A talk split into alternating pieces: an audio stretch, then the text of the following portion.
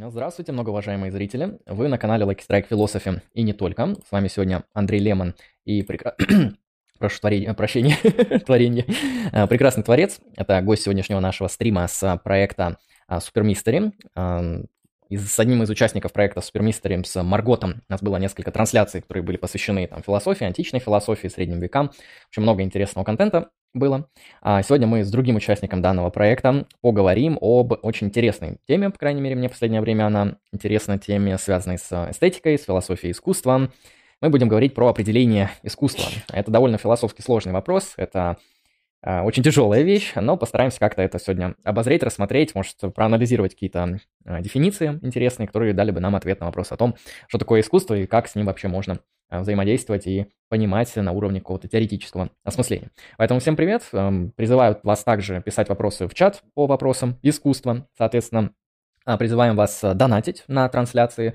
А, ссылочки на донаты вы найдете в описании, и на донаты там постараемся ответить сразу и расширенно. Ну, также не забывайте подписываться на наши проекты и на проекты гостей. А, приветствую, приветствую. Как мне лучше тебя называть? Прекрасный творец, ну, в смысле, по никнейму. Ну, можно творец. Можно так, творец. хорошо. Расскажешь о себе, представишься для нашего проекта, потому что не все знакомы, чем занимаешься в жизни, в интернете, каким образом мы будем сегодня а. анализировать искусство, в общем, чтобы ты о себе лично сказал. А, во-первых, я выражаю благодарность, э, в частности, Андрею, что он э, нашел э, время уделить такой интересной теме. И эм, как вообще произошло, что вот мы здесь все собрались. То есть у нас э, знакомство с Андреем состоялось э, на нейтральной э, территории, был стрим по определению постмодерна. Там совместный стрим Маргот был, Каргин присутствовал и Андрей. И мне так в душу запало это прекрасное общение, вот, э, в частности, в такой компании интеллектуальной, было очень интересно. И, э, и я зашел на канал Lucky Strike Philosophy, группу посетил вашу замечательную, э, с мемами по философии, а, абсолютно прекрасными. Мне так это все понравилось, что захотелось, вот, понимая, что Андрей, безусловно, профессионал своей области, в области философии, захотелось вот от, от, э, с таким профессионалом э, ну, провести какой-то обзор. Ну, а если конкретно обо мне говорить, то я являюсь соавтором вот канала Супремистери, мы вместе с Марготом ведем вот канал по истории, философии и искусству. Также я являюсь художником-супрематистом, ну, скажем так, скорее не в классическом понимании супрематизма, а в современной его интерпретации, модернизации и развитии. Интернет-художник, можно так тоже еще сказать. Э, вот вкратце, в целом, примерно вот так. Спасибо, спасибо за похвалу, да, мемчики мы стараемся действительно делать где-то смешные, где-то кринжовые, поэтому, если что, ознакомливайтесь с пабликом ВКонтакте. Um, да, помню, у нас был вот этот замечательный стрим с Каргиным, Марготом и тобой, получается, и мной. Это, конечно, было забавно. Ну, постмодерн в целом такая тема скорее развлекательная. Это, знаешь, мы в постмодернистском духе поговорили про постмодерн, потому что если бы мы говорили по-другому, это было бы как-то не по-постмодернистски, а это, а это странно. Говорить о том, о чем не знаем, это подозрительно. А, хорошо, благодарю. Тогда, знаешь, э, предлагаю начать обсуждение сегодняшней довольно сложной темы. темы. Мне лично искусство нравится. Я в основном смотрю кино, сериалы, такое нарративное искусство лично мне нравится. То есть мне нравятся там театральные постановки некоторые, там литература, драматургия в целом. Я очень плохо знаком вот именно с искусством, которое там наподобие живописи, архитектуры. Вот с такими вещами я довольно туговат, мне как-то нарративные вещи легче даются. С музыкой тоже мне довольно тяжело, я не совсем понимаю музыку во многих аспектах. Ну так, слушаю, что нравится, не слушаю, что не нравится. А, и искусств действительно много разных. Это все такое огромное многообразие разных деятельностей. Иногда эти деятельности вообще друг на друга не похожи. Иногда, если мы поставим двух представителей разных видов искусства э, друг перед другом, они будут выглядеть как совершенно разные люди. В то время как, если ты поставишь, например, двух философов, особенно современных, друг перед другом, вероятнее всего это будут такие, вероятнее всего это мужчины, какие-то взрослые, вероятнее всего в каких-то пиджаках и одеждах, очень серьезные такие рациональные. Если подставить, мне кажется, двух представителей, там, не знаю, одного какого-нибудь режиссера, а другого какого-нибудь там рок-музыканта, наверное, они, мягко говоря, будут отличаться не только по внешнему виду, но и по складу ума. А, ну и вопрос, наверное, такой вот, эм, как вообще можно говорить о столь сложном явлении, которое проявляется в тысячи, в тысячи разных э, видах, об искусстве. Есть ли вообще осмысленность в проекте, выдаче какого-то определения искусства? И если этот смысл все-таки там содержится, то как к этому мы начнем подходить? Вот я, наверное, спрошу так прям э, издалека, из начала начала. Вот как вообще э, все вот это многообразие объединить, и можно ли это сделать вот с твоей точки зрения в принципе? Вот э, хороший вопрос, и я бы на него ответил следующим образом, что некоторые институты, например, э, вот наша Российская Академия Наук, она вот не запаривается и, в принципе, исключает вот э, такой термин, э, как искусство, то есть для того, чтобы вот есть там искусство войны, там искусство артиллерии и прочие-прочие вещи, то есть, э, но а вообще, чтобы с этим вопросом разобраться, наверное, все-таки стоит с какого-то экскурса начать э, с древнейших времен, и где мы, собственно, разбирая, да, постепенно и поэтапно это определение, стадии его формирования, а, стадии изменения. То есть где-то мы можем даже обнаружить э, волнообразное такое изменение этого термина в плане того, что искусство там, оно может быть э, чистой идеей или искусство это чисто какое-то предметное а, воплощение там без идеи. Э, кстати говоря, сразу так немного, если вдаваться в историю, то э, вот предпочтение Андрея можно сказать, что он близок э, к Аристотелю в понимании искусства. Ну, как по Аристотелю, грубо говоря, вот что-то нарративное, такое э, максимально понятное и овеществленное. Ну, в случае с музыкой, да, и какими-то вот такими не, э, непредметными, скажем, категориями, да, это уже ближе к Платону, к миру идей, если так обозначить. Э, вот, э, а так, если разбирать с самых начал и начал, да, то есть э, как, откуда появилось искусство. Да? Ну, то есть все началось, в принципе, наверное, с тех моментов, когда первобытное общество, первобытный человек да, начал повторять и имитировать да, за окружающей его действительностью. То есть какие-то природные вещи, изображения, там вот этих наскальные рисунки и прочее. То есть на тот момент, э, хотя термина искусства не было, но, наверное, вот э, появлялось, да, какое-то вот это прото, протоискусство. Просто человек становился зеркалом окружающего мира. Вот, наверное, так. Э, а, ну, я, естественно, отклонился от вопроса. Если мы как бы не с экскурса, да, чтобы просто мне хотелось бы, наверное, в конце на этот вопрос уже ответить, пройдя сквозь все эпохи. Да, а, можно Но, так вообще. Если что, я могу, если ты повторишь еще, еще раз вопрос, кратко какую-то актуальную выжимку сделать, либо я отвечу на него после всего. Угу. Давай после, да, потому что так будет э, по-гегелевски интересно, то, что вот э, этот истина – это результат вот этого развития абсолютного духа, вот и мы в нашем абсолютном стриме будем проходить развитие, и в конце будет это все понятно. Главное, зрители, если что, напомните, чтобы мы переспросили этот вопрос, а то я как-то раз так проводил трансляцию, сказал, ну мы это потом обсудим, и хрен там плавал, ни хрена мы ничего не обсудили и ушли, в общем. А, смотри, ты действительно выделил то, что искусство, оно исторически развивается, это достаточно важный аспект, и в целом такой подход, то, что многие вещи можно рассматривать в их генеалогии, это, ну, с моей точки зрения, достаточно продуктивно и а, позволяет пролить свет на сам процесс, на само явление и так далее. Но, как мы знаем, вот любой исторический процесс можно классифицировать по-разному. Вот, поэтому я спрошу, наверное, про те этапы, которые ты лично выделяешь вот в там, истории искусства, ну или как академики выделяют, вот, э, что выделяют, что не выделяют, что под вопросом, вот, насколько эти э, классификации исторические, по которым мы э, верными шагами пройдемся, они имеют смысл. А, ну, я, наверное, не буду говорить, естественно, за академиков и каких-то очень образованных людей. Я человек очень скромный, и в меру своих скудных каких-то познаний в этой тематике могу представить какую-то ретро-перспективу. А, выглядит она примерно следующим образом, что у нас есть а, какое-то древнейшее да, состояние, то есть, ну, о котором уже вкратце было сказано, первобытное общество, да. Потом идет у нас древний мир, то есть это э, древняя Греция, древний Египет и там за Восток я не буду говорить, это отдельная тема, тоже достаточно обширная. Но мне кажется, что вот на втором этапе, на втором этапе, помимо вот взаимодействия человека с природой, да, начинается осмысление а, какой-то идеи Эйдоса. И этот Эйдос может выражаться через религиозные какие-то культы, ну, как в случае а, с, Древним Египтом. То есть там уже а, начинает возникать понятие и формулировка красоты, ну, а, то есть уже мы можем говорить о том, что искусство, да, оно должно быть красивым. А красивым это значит э, соответствовать, ну, по канонам, э, там тоже очень раз, различные, э, я уверен, что Андрей меня дополнит. Я вкратце просто сейчас скажу, что, допустим, условные там пифагорейцы там, видели там красоту как что-то не, застывшее, там, что-то нечто связанное с математикой. В то же время, допустим, антипифагорейцы, наоборот, э, видели в этом какую-то динамичную структуру, а, но подытоживая, да, по второму этапу. То есть появился Эйдес, появилась идея, э, она могла быть через призму а, какого-то культа.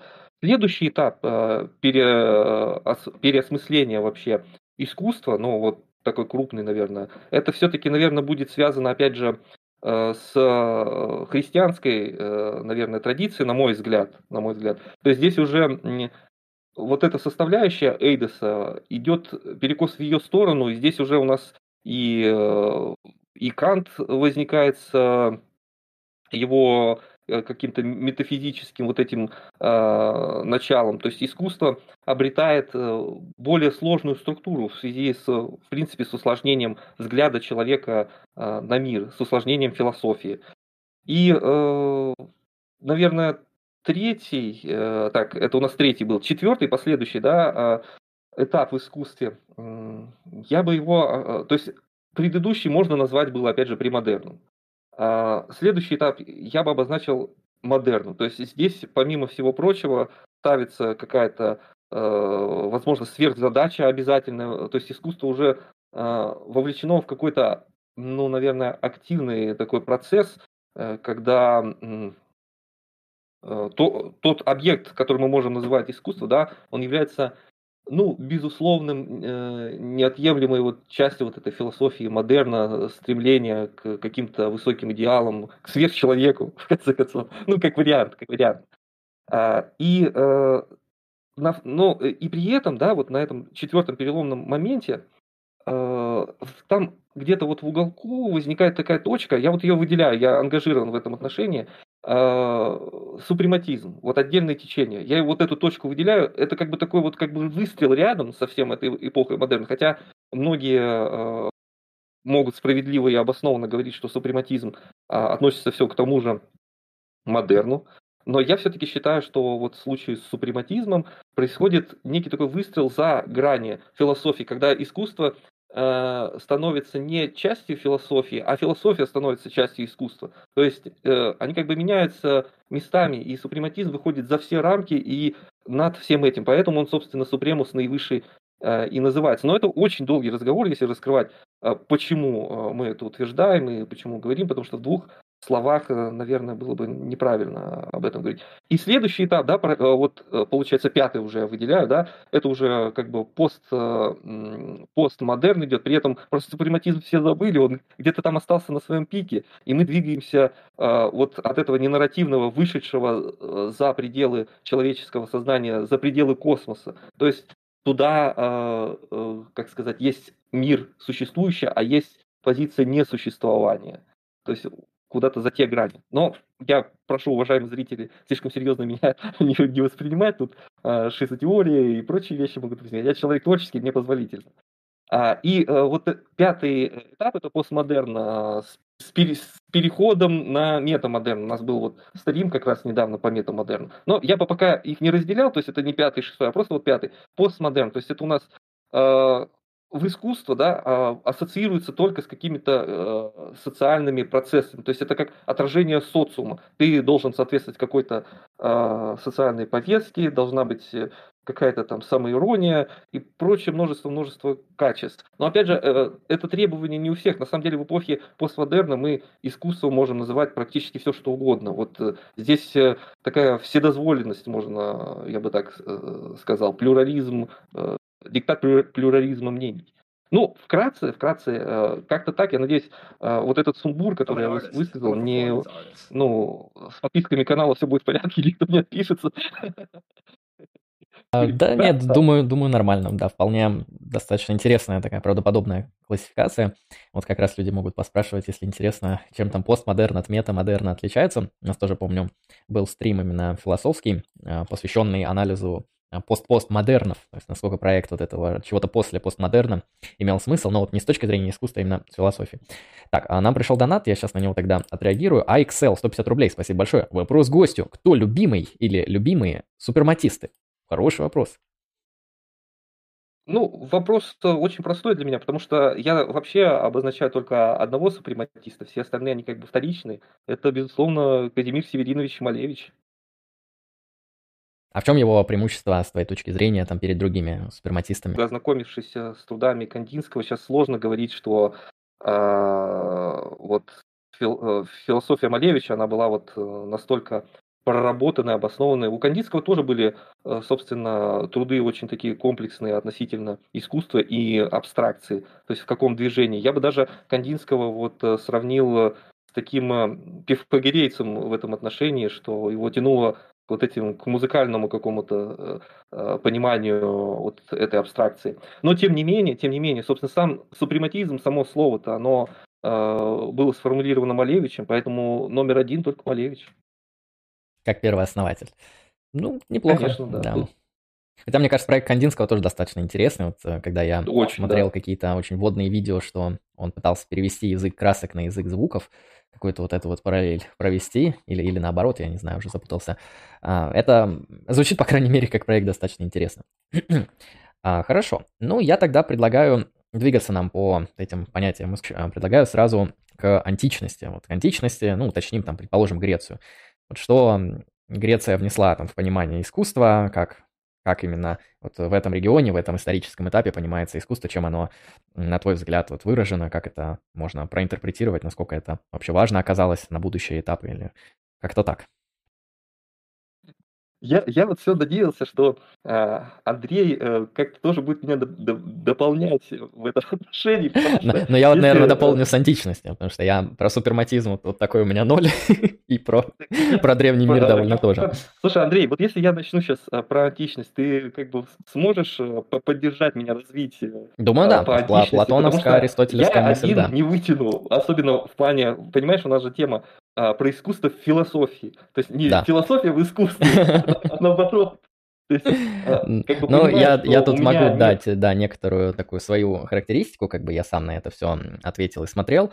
А, ну, в античности мы точно знаем, что самый большой вклад в искусство, в философию, в теорию искусства сделали Платон и Аристотель, поэтому античную эстетику обычно выделяют именно эти две фигуры – до них особо ничего не было, после них, судя по всему, особо ничего не было.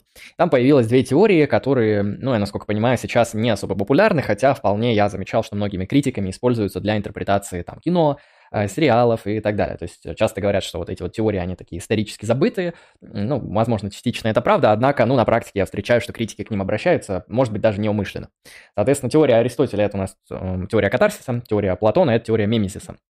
А, ну, или если на русский язык, на человеческий – а, суть искусства, да, то есть они дают в каком-то смысле целый um, проект э, искусства, то есть они объясняют цель искусства, природу искусства, смысл искусства, ну и если объяснить э, смысл искусства как деятельности людей, мы поймем смысл всех арт-объектов, их э, формальное содержание, их эстетические критерии и все такое, поэтому ответ на вопрос о том, что такое искусство, он достаточно широкий, то есть у него довольно большие следствия в районе там, вплоть доходящие до метафизики эстетических свойств а, или там природы вкуса и природы прекрасного.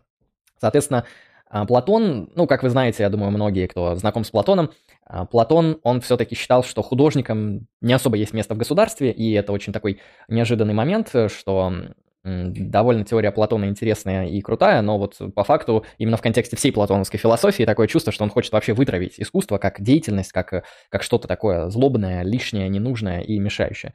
Э, проект э, объяснения искусства через мемезис, он как раз состоит в том, что мы говорим искусство или задача искусства, цель искусства, смысл искусства заключается в репрезентации реальности или подражанию реальности. Причем Платон уточняет, что именно наблюдаемой реальности переходящих изменчивых вещей. Так как вы знаете антологию Платона, вы помните, что у него мир он из двух частей состоит. Один более фундаментальный уровень, другой менее фундаментальный. Более фундаментальный — это мир идей, мир абстрактных идеальных форм. Сейчас говорят, это мир абстрактных объектов, универсалей, а мир вот этих всех ну, свойств отношений, идей, концептов и прочего такого уровня, которые причем объективно существуют. То есть это не то, что находится у нас в мышлении или в мышлении Бога, как считают средневековые авторы, это вот именно такой автономный, такой фундаментальный абстрактный мир, который, причем такой мир Соответственно, чем занимается художник? А, художник по Платону, к сожалению, отношения, вот такие вот вещи, которые нам в опыте в конечном счете даны, потому что если бы он пытался репрезентировать то, что нам не дано в опыте, он бы ничего не рисовал, ничего бы не лепил, ничего бы не скульптурировал, у него было бы, ну, там просто, не знаю, пустой лист, потому что вот эти вещи нужно мыслить, абстракции, а не там, видеть, чувствовать, переживать. Вот видеть, чувствовать, переживать – это сфера опыта, а опыт, как мы поняли, у Платона это такая вторичная производная реальность от э, концептуального абстрактного мира идей.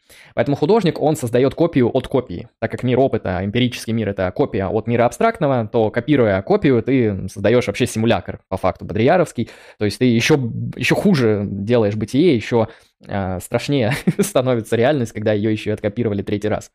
А, и в этом плане а, в целом проект Платона заключается в том, что вот есть реальность некоторого типа, а, и художник, он с помощью художественных методов, там это может быть там театр, живопись, скульптура и прочее-прочее, он берет и описывает репрезентирует, отражает, можно сказать, если вам эта метафора нравится, а, то, что в этом мире происходит. Ну, приведу, наверное, два примера, чтобы как-то это изобразить, и можем как раз обсудить, насколько этот проект вообще удобоварим. А, ну, предположим, возьмем, не знаю, какой-нибудь сериал. Сериал там... Давайте не сериал, давайте фильм возьмем там. Предположим, фильм «Большой Любовский». Вот э, что репрезентирует этот фильм? Этот фильм репрезентирует, что погоня за деньгами, там жадность, вот это вот э, капиталистические вот эти все приколюхи, развратность, неумеренность и прочие вещи, а, это то, что приводит вашу жизнь там в неудачу, в разочарование, в грусть, тоску, печаль. В общем, это такой вот не, не лучший выбор в вашей жизни. И у нас представлено там множество персонажей, которые это репрезентируют художественными способами. У нас есть вот Лебовский, который случайно оказывается в этой игре и принципиально не заинтересован в деньгах, ему вообще на все равнодушно, он хочет просто оставаться тем спокойным, мирным хипарем, которым он да, был всю свою жизнь. И есть там вот сила и сюжет, в который он попал, где все гоняются за деньгами, кто-то там кому-то что-то должен, кто-то куда-то там должен передать чемодан, в общем, всем бабло-бабло, все корыстные, все жадные, он один такой хороший со своей братьей, э, братвой. И в этом контексте о чем фильм? Ну, фильм о том, что вот э, социальные отношения, основанные на корысти, на выгоде, на э, погоне за деньгами ради денег, они, ну, делают жизнь множества людей несчастными. Вот. А тот человек, который выбирает такой стоический, спокойный, умеренный и оторванный от этих всей роскоши образ жизни, ну, там, протагонист наш, а тот вот заслуживает наибольший интерес, потому что он там а, хоть и страдает, но все-таки мы понимаем, что его страдания, они по сравнению со страданиями других мимолетны. Поэтому вот фильм, это одна из интерпретаций, такая достаточно выдуманная, натянутая, но, предположим, фильм Большой Лебовский, братьев Коинов, он что репрезентирует? Он репрезентирует, что вот э, погоня за деньгами, ради денег, корысть, оно делает вас там порочным человеком и делает вашу жизнь менее евдемоничной, да, по Аристотелю а, вы становитесь, э, вот, вы портите свою жизнь, свой характер, свою э, там, личность и так далее, и так далее. Ну или то же самое можно сказать там про какую-нибудь музыку, там можно взять, предположим, ну, окей, Вивальди, там, времена года. Как вы думаете, что репрезентирует времена года Вивальди? Э, ну, я думаю, в названии понятно, там, например, осень, зима, там, лето и так далее, через музыку, через музыкальный ритм, ноты и прочую, соответственно, вот эти формальные элементы, мы репрезентируем, как бы, что такое зима. Почему нет? Можно попробовать и так далее. И искусство имеет смысл только если оно там репрезентирует какой-то элемент реальность вот подражает ему. Вот есть реальная зима, там, российская какая-нибудь зима, там морозы, холод, вот это дует, вьюга, вообще отвратительно, тяжело, но как-то так вот э, есть в этом какой-то шарм и величие. И вот Вивальди с помощью музыки пытается передать вот это вот реальное состояние, вот эта феноменология зимы, можно сказать, в этой музыке э, Вивальди. Ну, чем неплохая теория. Вполне себе такая достаточно объяснительная, популярная, понятная, но проблемы у нее тоже есть, об этом позднее скажем. Ну вот про Платона я сделаю такой философский интродакшн, и Именно поэтому Платон считал, что художникам не место в государстве хорошем, потому что художники, они по факту симулякры плодят и не описывают реальность. Ну, эм, тут, я не знаю, я бы хотел поспорить относительно э, Платона. Может быть, ты меня поправишь. Э, дело в том, что он, с одной стороны, действительно говорит о том, что э, как бы искусство это подражание вот вещам реального мира, да. Но э, сам да. же Платон, да, он действует в Эйдосе, то есть в мире идей. То есть это как бы, скажем так, основной э, центр, да, вот платоновский Эйдос. И в этом отношении, да, в этой интерпретации, то э, мож, вот можно вот так интерпретировать, что искусство – это идея по Платону. Вот, как, вот то есть э, его фраза «искусство – это подражание вещам реального мира», то это, ну, как бы получается, что Платон сказал про какое-то ремесло. А вот подлинное искусство – это вот идея. Я не знаю, насколько это корректно будет так интерпретировать. Ну, э, красивого, вот эти вещи у него являются видишь, концентрируюсь, э, пытаюсь, вот, допустим, как вот там основа всего водной, сказал бы, что ну, по Фалесу Милецкому вот настоящее искусство это Айвазовский. Там, где воды больше, да. И мне кажется, по Фалесу настоящее искусство – это мои курсовые на первом курсе, потому что вот там воды больше, чем в океане. Вот, вот это вот настоящее искусство. Ну, да. Угу. Как, как ты думаешь, насколько вот думаю, этот тезис, что да. искусство и деятельность художников, и смысл искусства вот в репрезентации мира, потому что, ну, где-то это правдоподобно, да, то есть мы можем много экземпляров взять, которые, ну, вот буквально берут, там, что-то в мире описывают, как-то реконструируют ситуации, и иногда даже эти вещи нам понятны только потому, что они как-то соответствуют миру, то есть нам трагедия, там, Гамлет да. понятна именно потому, что мы вот можем представить себя там на месте вот этого датского принца и представить всю эту ситуацию, там, мстить или не мстить. Если бы это не было, там, там реальной социальной или возможной практикой, то оно было бы, наверное, для нас каким-то пустым. Вот э, тут ответ, э, мне кажется, наиболее правильный, как, мне, как я думаю, э, будет основан вот на, на чем, собственно говоря, что все вот будет зависеть от времени. То вот мы не, не зря же обратились к самому началу, да, к истокам, Э, пока не изобрели э, фотоаппарат, да, в искусстве очень важна репрезентация, отражение реальности. А, как, как мы его получили, этот фотоаппарат, да, мы сталкиваемся с кризисом. Для чего тогда репрезентация, если уже как бы есть механизмы достаточно точные для этой репрезентации? А что тогда человеку делать? В чем будет его заключаться э, деятельность вот эта художественная? Э, кто-то скажет, ну, надо осваивать там э, вот э, технику фотографирования, вот уже сама фотография как искусство становится. Но понятно, что на этом фоне как раз и возникает ненарративное искусство, абстракция. И здесь уже мы сталкиваемся со следующим, как бы со следующей идеей, что искусством, да, уже будет являться не просто объект, который позволяет вот какое-то кривое зеркало реальности э, нам предоставить, либо э, тот же тот же Гамлет, э, там быть или не быть, это же все опять э, какие-то истории, которые уже происходили, то есть э, опять отражение реальности. И в этом отношении ненарративное искусство позволяет выйти за эти рамки. То есть, грубо говоря, важно перестать быть зеркалом. То есть вот, э, как мне кажется, в искусстве, да, сломать вот эту границу, на которую мы наткнулись, выйти за нее и э, двинуться вот в эту точку сингулярности дальше.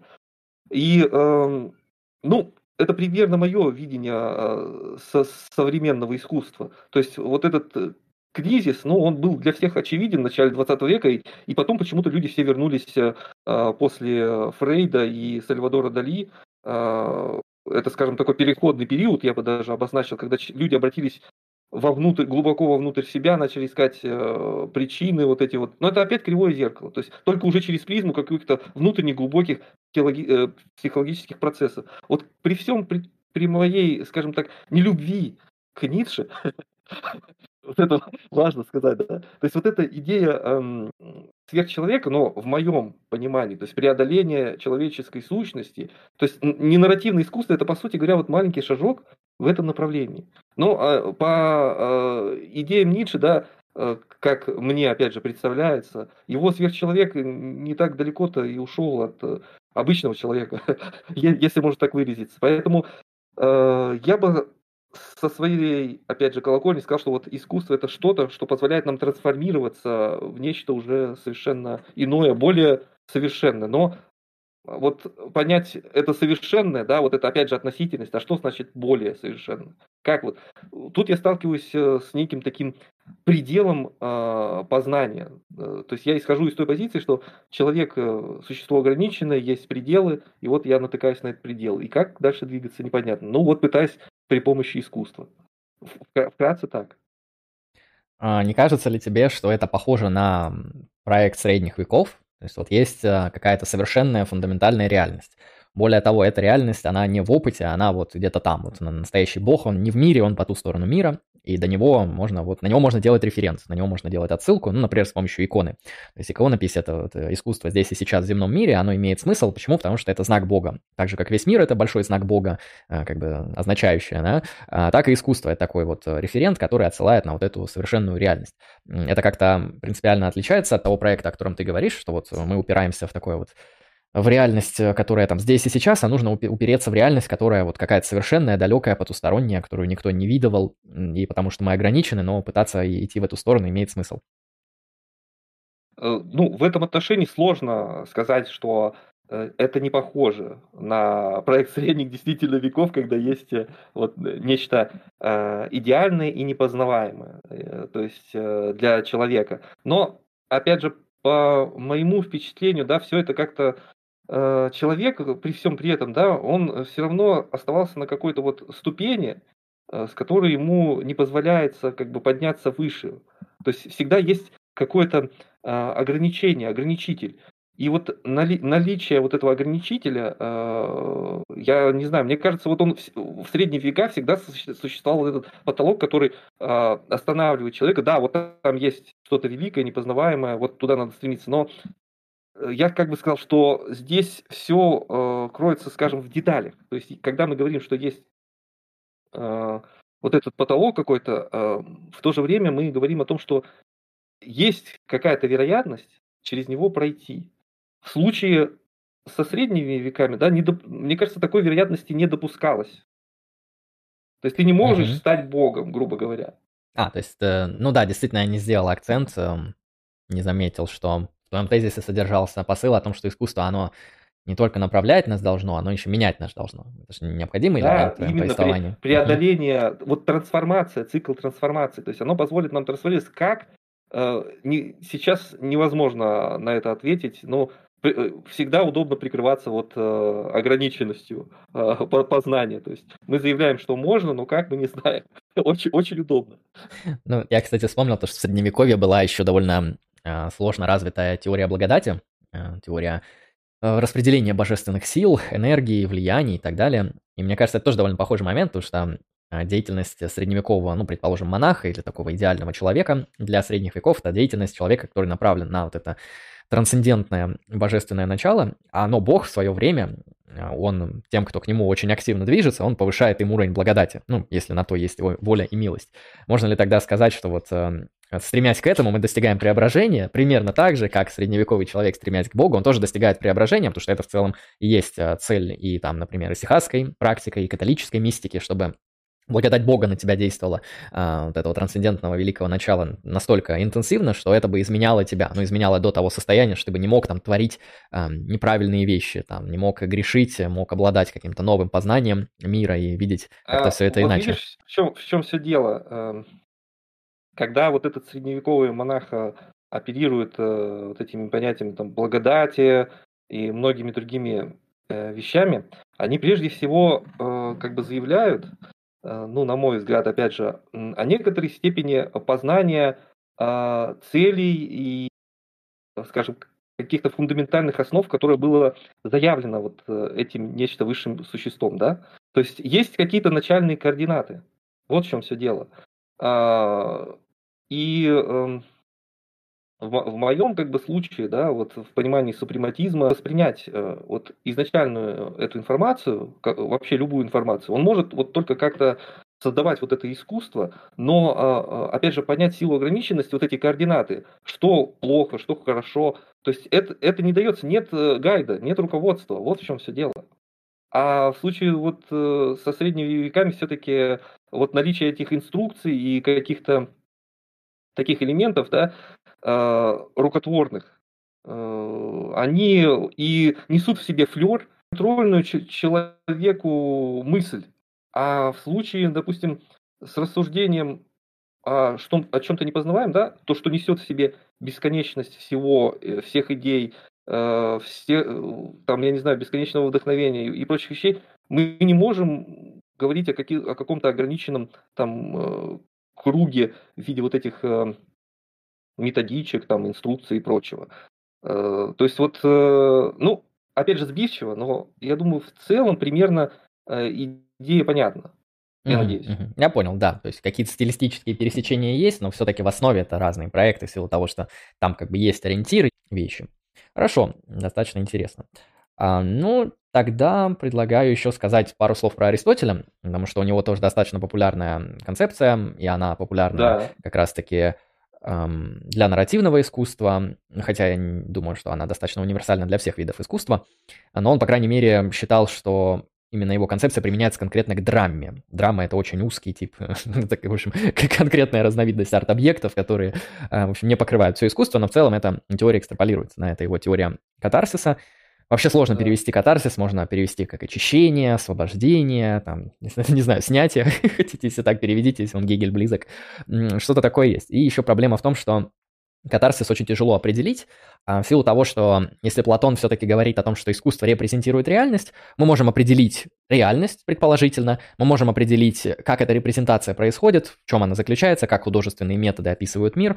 То есть кажется, что определение Платона, оно ну, достаточно формально с ним можно работать и показывать на примерах, анализировать разные виды искусства. Аристотель говорит про катарсис. А катарсис, скажем сразу, это реакция на арт-объект. То есть это не цель арт-объекта, это, можно сказать, реакция на арт-объект. Причем очень важный аспект, то, что реакция не абы кого.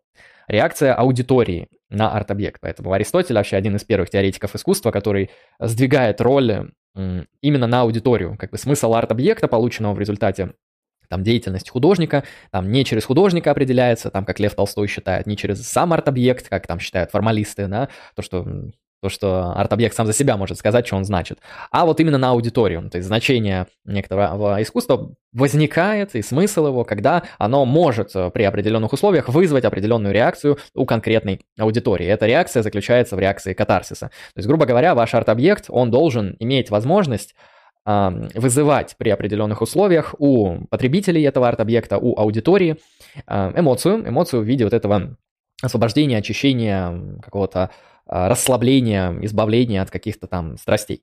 А, и вот он это делает на примере драмы, что, что такое драма, трагедия, да, что это такое, то, что противоположно комедии, понятно.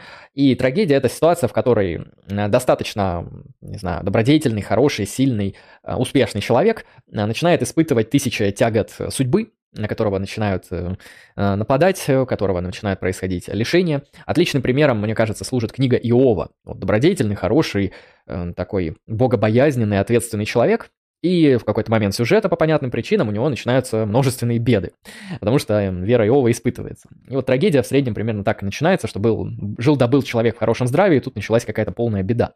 И переживая эту беду, там герой, он в конце там либо погибает, либо с ней как-то борется. В хорошей трагедии он, конечно же, погибает под ударами судьбы, и в этот момент у нас происходит, вот если мы все посмотрели в определенных условиях, подготовились, в общем, были достаточно подкованы в понимании сюжета, у нас происходит вот это вот очищение. Потому что мы понимаем, что наши проблемы жизни, наши удары судьбы, это некоторая вот эта вот мелочь, которая на фоне тех проблем, которые есть у героя, просто ничто. У нас происходит терапия, вот такое вот расслабление.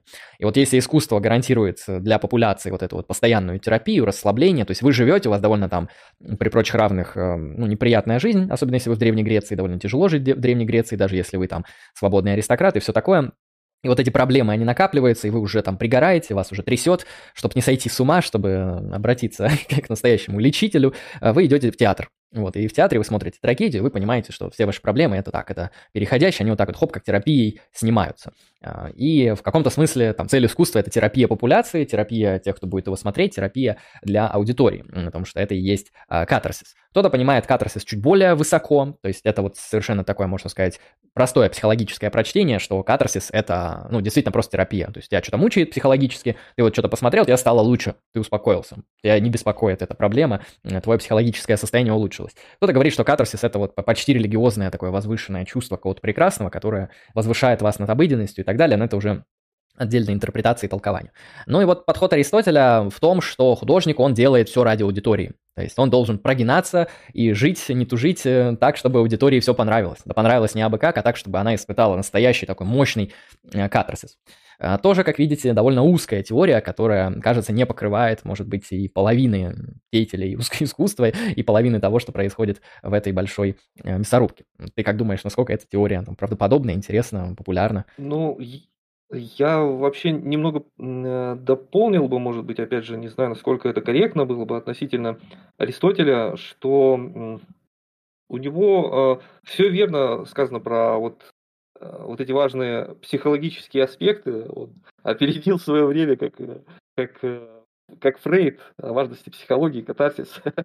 Но я бы вот вообще Аристотеля обозначил таким, знаешь, вот несколько утилитаристом вот в отношении к искусству, но в каком плане, что вот он подчеркивал важность формы, чтобы вот материя, она была оформлена. То есть и вот это оформление, вот процесс этого оформления и получает прекрасный объект. Ну, то есть он рассуждал, если мы э, говорить о там э, скульпторах того времени, художников, то есть вот э, ему недостаточно было там какой-то вот идеи, как по Платону, рассуждения. То есть искусство становилось искусством, именно обретая форму прежде всего. То есть это уже можно обозначить как утилитаристский подход. И, в принципе, вот этот катарсис, да, он же тоже происходит, когда этот процесс обретает форму. То есть мы же не можем это э, пройти без э, вот этого воплощения этой идеи э, в материи. И э, то есть, э, ну вот при, примерно такое у меня впечатление вот э, от Аристотеля возникло, что он э, вкратце утилитарист такой был, в отличие от Платона.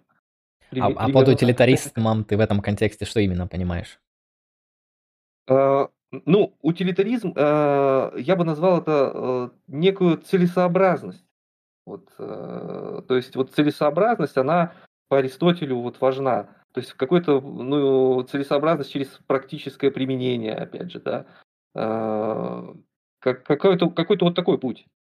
Ну, плюс-минус похоже, я бы, думаю, скорее сказал да, чем нет, в силу того, что мы искусство изначально делаем на аудиторию, мы ее делаем на катарсис, и катарсис у Аристотеля в полисе играет как бы полезную роль.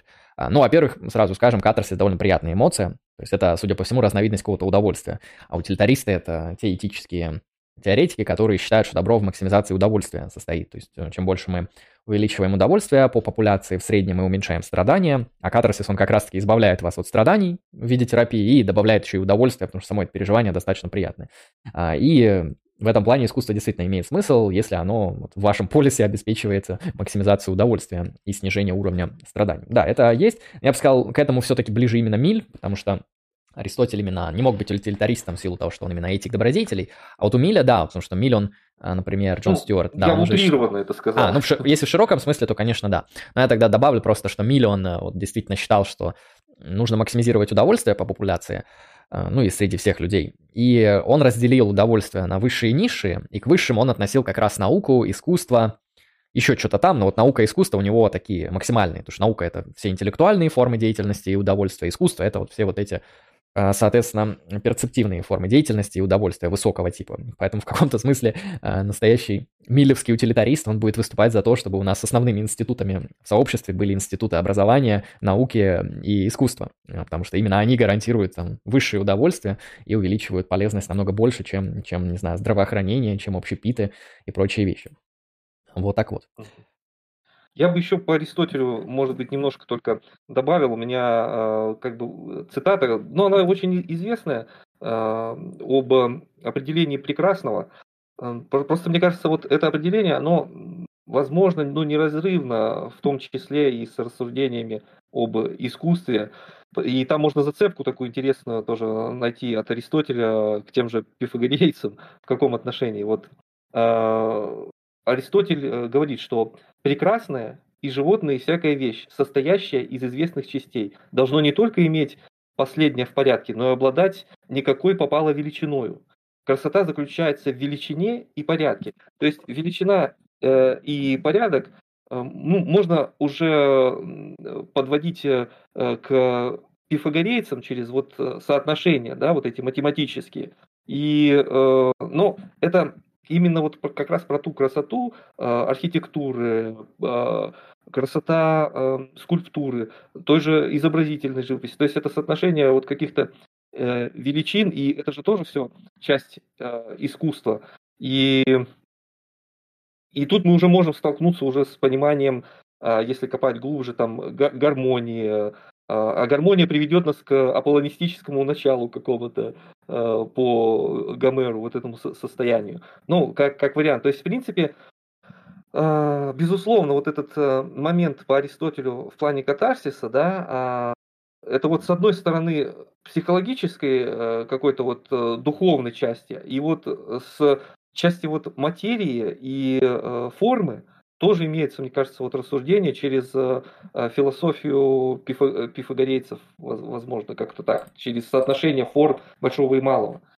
Я думаю, ты достаточно прав, потому что я даже думаю, это может не пифагорейская какая-то тема, а чисто такая общая античная тема, рассматривать да. искусство как некоторую форму гармонии, потому что греки, они в целом ценили гармонию в разных вещах, там от музыки до архитектуры и скульптуры, и даже вот э, это для меня максимально было забавно и не очевидно, когда я, например, изучал Парменида, этого древнегреческого философа пресократика, и он говорит о том, что, ну вот знают все, это тезис бытия есть, не бытия нет, и он начинает описывать э, бытие, а, ну, помимо того, что она там вечное, неизменное, такое все крутое, блатное и так далее, он еще говорит, что она в форме шара ты такой, как-то вот начиналось все очень интересно, да, там вечное, неизменное, постоянное, всегда было, и в форме шара. И ты такой, вот как будто это, это как будто очень не, не к месту. Это как сказать-то вечное, неизменное и зеленое. Да. Но потом, да, потом я разобрался с тем, что с точки зрения грека совершенство не могло быть неоформленным. То есть какая-то у него должна была быть структура, форма, объем, неважно как-то оно должно было быть представлено, а так как оно совершенно, совершенная фигура шар, поэтому это бытие, оно еще и шарообразное, потому что было бы странно, если бы оно таким не было. Но для меня, как для современного человека, это, конечно, очень необычно выглядело, что вот еще и должно было быть шарообразным. То есть даже если мы вот видим, что какая-то форма, гармония, структура должна быть у совершенного бытия, то, ну, довольно очевидно, что оно должно быть и у хорошего искусства, да, какая-то форма, гармония, структура, вот это вот то, что Ницше называет аполлоническим началом, то, что без этого не будет работать принципиально. А как ты думаешь вот насчет позиции Аристотеля, насколько вообще адекватно рассматривать искусство исключительно через аудиторию? Потому что, ну, я сам часто замечаю, что как будто аудитория, она по факту диктует, а, чем должно быть искусство, ну, потому что искусство часто, оно связано со своей аудиторией, то есть есть такое искусство, как рэп, и оно не может быть понято достаточно хорошо, если мы не объясним там аудиторию рэпа, да, и мы начинаем там анализ вот этих вот там пацанов на заниженных машинах и так далее, и тогда мы понимаем, да, вот рэп это вот это, оно направлено на такую-то аудиторию, вот его слушают эти люди, и поэтому вот это искусство, оно такое-то. То же самое можно там сказать про некоторое массовое кино и прочее, прочее. Насколько вот с твоей точки зрения осмысленно делать делать привязку между вот арт-объектом и там, аудиторией, которая этот арт-объект да. потребляет. Слушай, это очень э, хорошая тема и хороший вопрос. Вот насколько он ошибался через э, вот завязка с аудиторией. Э, я просто хочу немного, э, немного пошутить, что я вот чем дольше мы идет этот стрим, тем больше я начинаю понимать, почему Академия наук отказалась от термина искусство. Сейчас я подведу э, к чему. Дело в том, что вот с одной стороны, активное взаимодействие, ну, в частности, вот если рэп возник, да, а, давай э, двигаться в этом нарративе. Допустим, рэп имеет определенные стилистические требования в исполнении, там, бит, рифма, то есть есть ряд характеристик. А, мы можем сказать, что мастерство рэпера зависит от его соответствия этим качествам, да, то есть насколько там флоу быстрый, там, биты насколько качественные. И чем выше это качество, ну, как правило, тем сильнее отклик аудитории. То есть, ну, он обретает популярность там. А, но а тут, опять же, качество может меняться во времени. Я просто Моргенштерна вспомнил. Поэтому понимание качества может меняться. Но я к чему веду-то? Что вот в своих крайних рассуждениях об разделении искусства и ремесла, я говорю, что ремесло – это то, что отвечает каким-то стандартам качества. И в этом отношении мы не можем назвать рэп искусством, потому что оно отвечает стандартам как какого-то качества. То есть объект искусства выше стандартов качества. И, соответственно, а, для объекта искусства не важна аудитория, в принципе. Это в моем понимании. А, вот сложность а, всей ситуации в том, что мы можем мы можем говорить, что да, искусство это то, что имеет э, социальный отклик, что формирует социум, что изменяет социум. То есть мы можем сформулировать такую философию, в которой э, это будет неотъемлемой частью, да, вот назвать это течение, сказать, что если ваше искусство не взаимодействует со зрителем и не имеет э, какого-то от него э, отклика, да, или воздействия на него, то это не искусство, да. Э, то есть это такие рамки определенные. И э, вот оценивая э, для себя позицию Аристотеля, э, я бы сказал, что, ну, э, все-таки все, что мы делаем, да, это делается для людей и делается людьми, да, с одной стороны. Вот я просто сейчас рассуждаю сразу в моменте. Но если мы ставим задачу постоянно оставаться в этом состоянии там, и не стремиться за горизонт, да, э, оставаться в застывшем состоянии, то, э, мне кажется, любая застывшая система, она стремится ну, к увиданию, к, к умершлению, как латинский язык, грубо говоря, а, а, если оно не развивается. И поэтому, безусловно, э, на мой взгляд, вот э, на тот момент, да, для общего развития, вот глобального э, человечества, да, было важно испытывать вот этот катарсис, чтобы происходила э, вот эта взаимосвя... э, активная взаимосвязь, там, э, то есть люди должны были э, буквально с полу э, каких-то намеков э, проникнуться, использовать яркие эмоции, там, э, и вот проще, э, какие-то, ну, простые такие вещи, я не знаю, с чем это сравнить, наверное, как аниме, там, показали значок ярости или слезинку, и все, и пошел катарсис. Ну, я условно говорю. А, но поскольку все усложняется, и человек э, трансформируется в какую-то более такую сложную структуру, которая еще и себя анализирует и совершенствует, ну, я надеюсь, то мне кажется, этого недостаточно. Далеко недостаточно вот для современного искусства просто обладать эффектом э, вот это, э, эффектом переживания. Ну, я могу, конечно, ошибаться в каком плане, мне скажут, а как же вот э, человек, если посмотрел на искусство и не произошло переосмысление? То есть переосмысление это же тоже из этой э, плоскости, правильно? То есть переосмысление же должно происходить, это ключевая позиция. Но, э, как бы это абсурдно не звучало, на мой взгляд, этого уже недостаточно. Это должно быть, но этого недостаточно. Угу. Ну, на самом деле, довольно интересное разделение ты ввел на технику и искусство, потому что может, мы можем быть там идеально техничными, исполнительными, но это не искусство, искусство это что-то вот, что всегда выходит за пределы этого. Но вот да, если определять искусство так, мне кажется, тогда его вообще не, не, невозможно будет схватить никаким определением. Это потому проблема, что... вот. Угу. Потому что с техникой это ну, очень легко можно описать там практики, формы, Конечно. там людей, историю, генеалогию, это очень легко. А вот искусство как что-то что-то такое трансцендентное по отношению к этому, что куда-то вот уходит в, в, в далекие-далекие, ну, действительно не так просто. Ну, только указав. То есть вот искусство это вот, ну, вот, примерно вот как-то так, и, и все, идем дальше.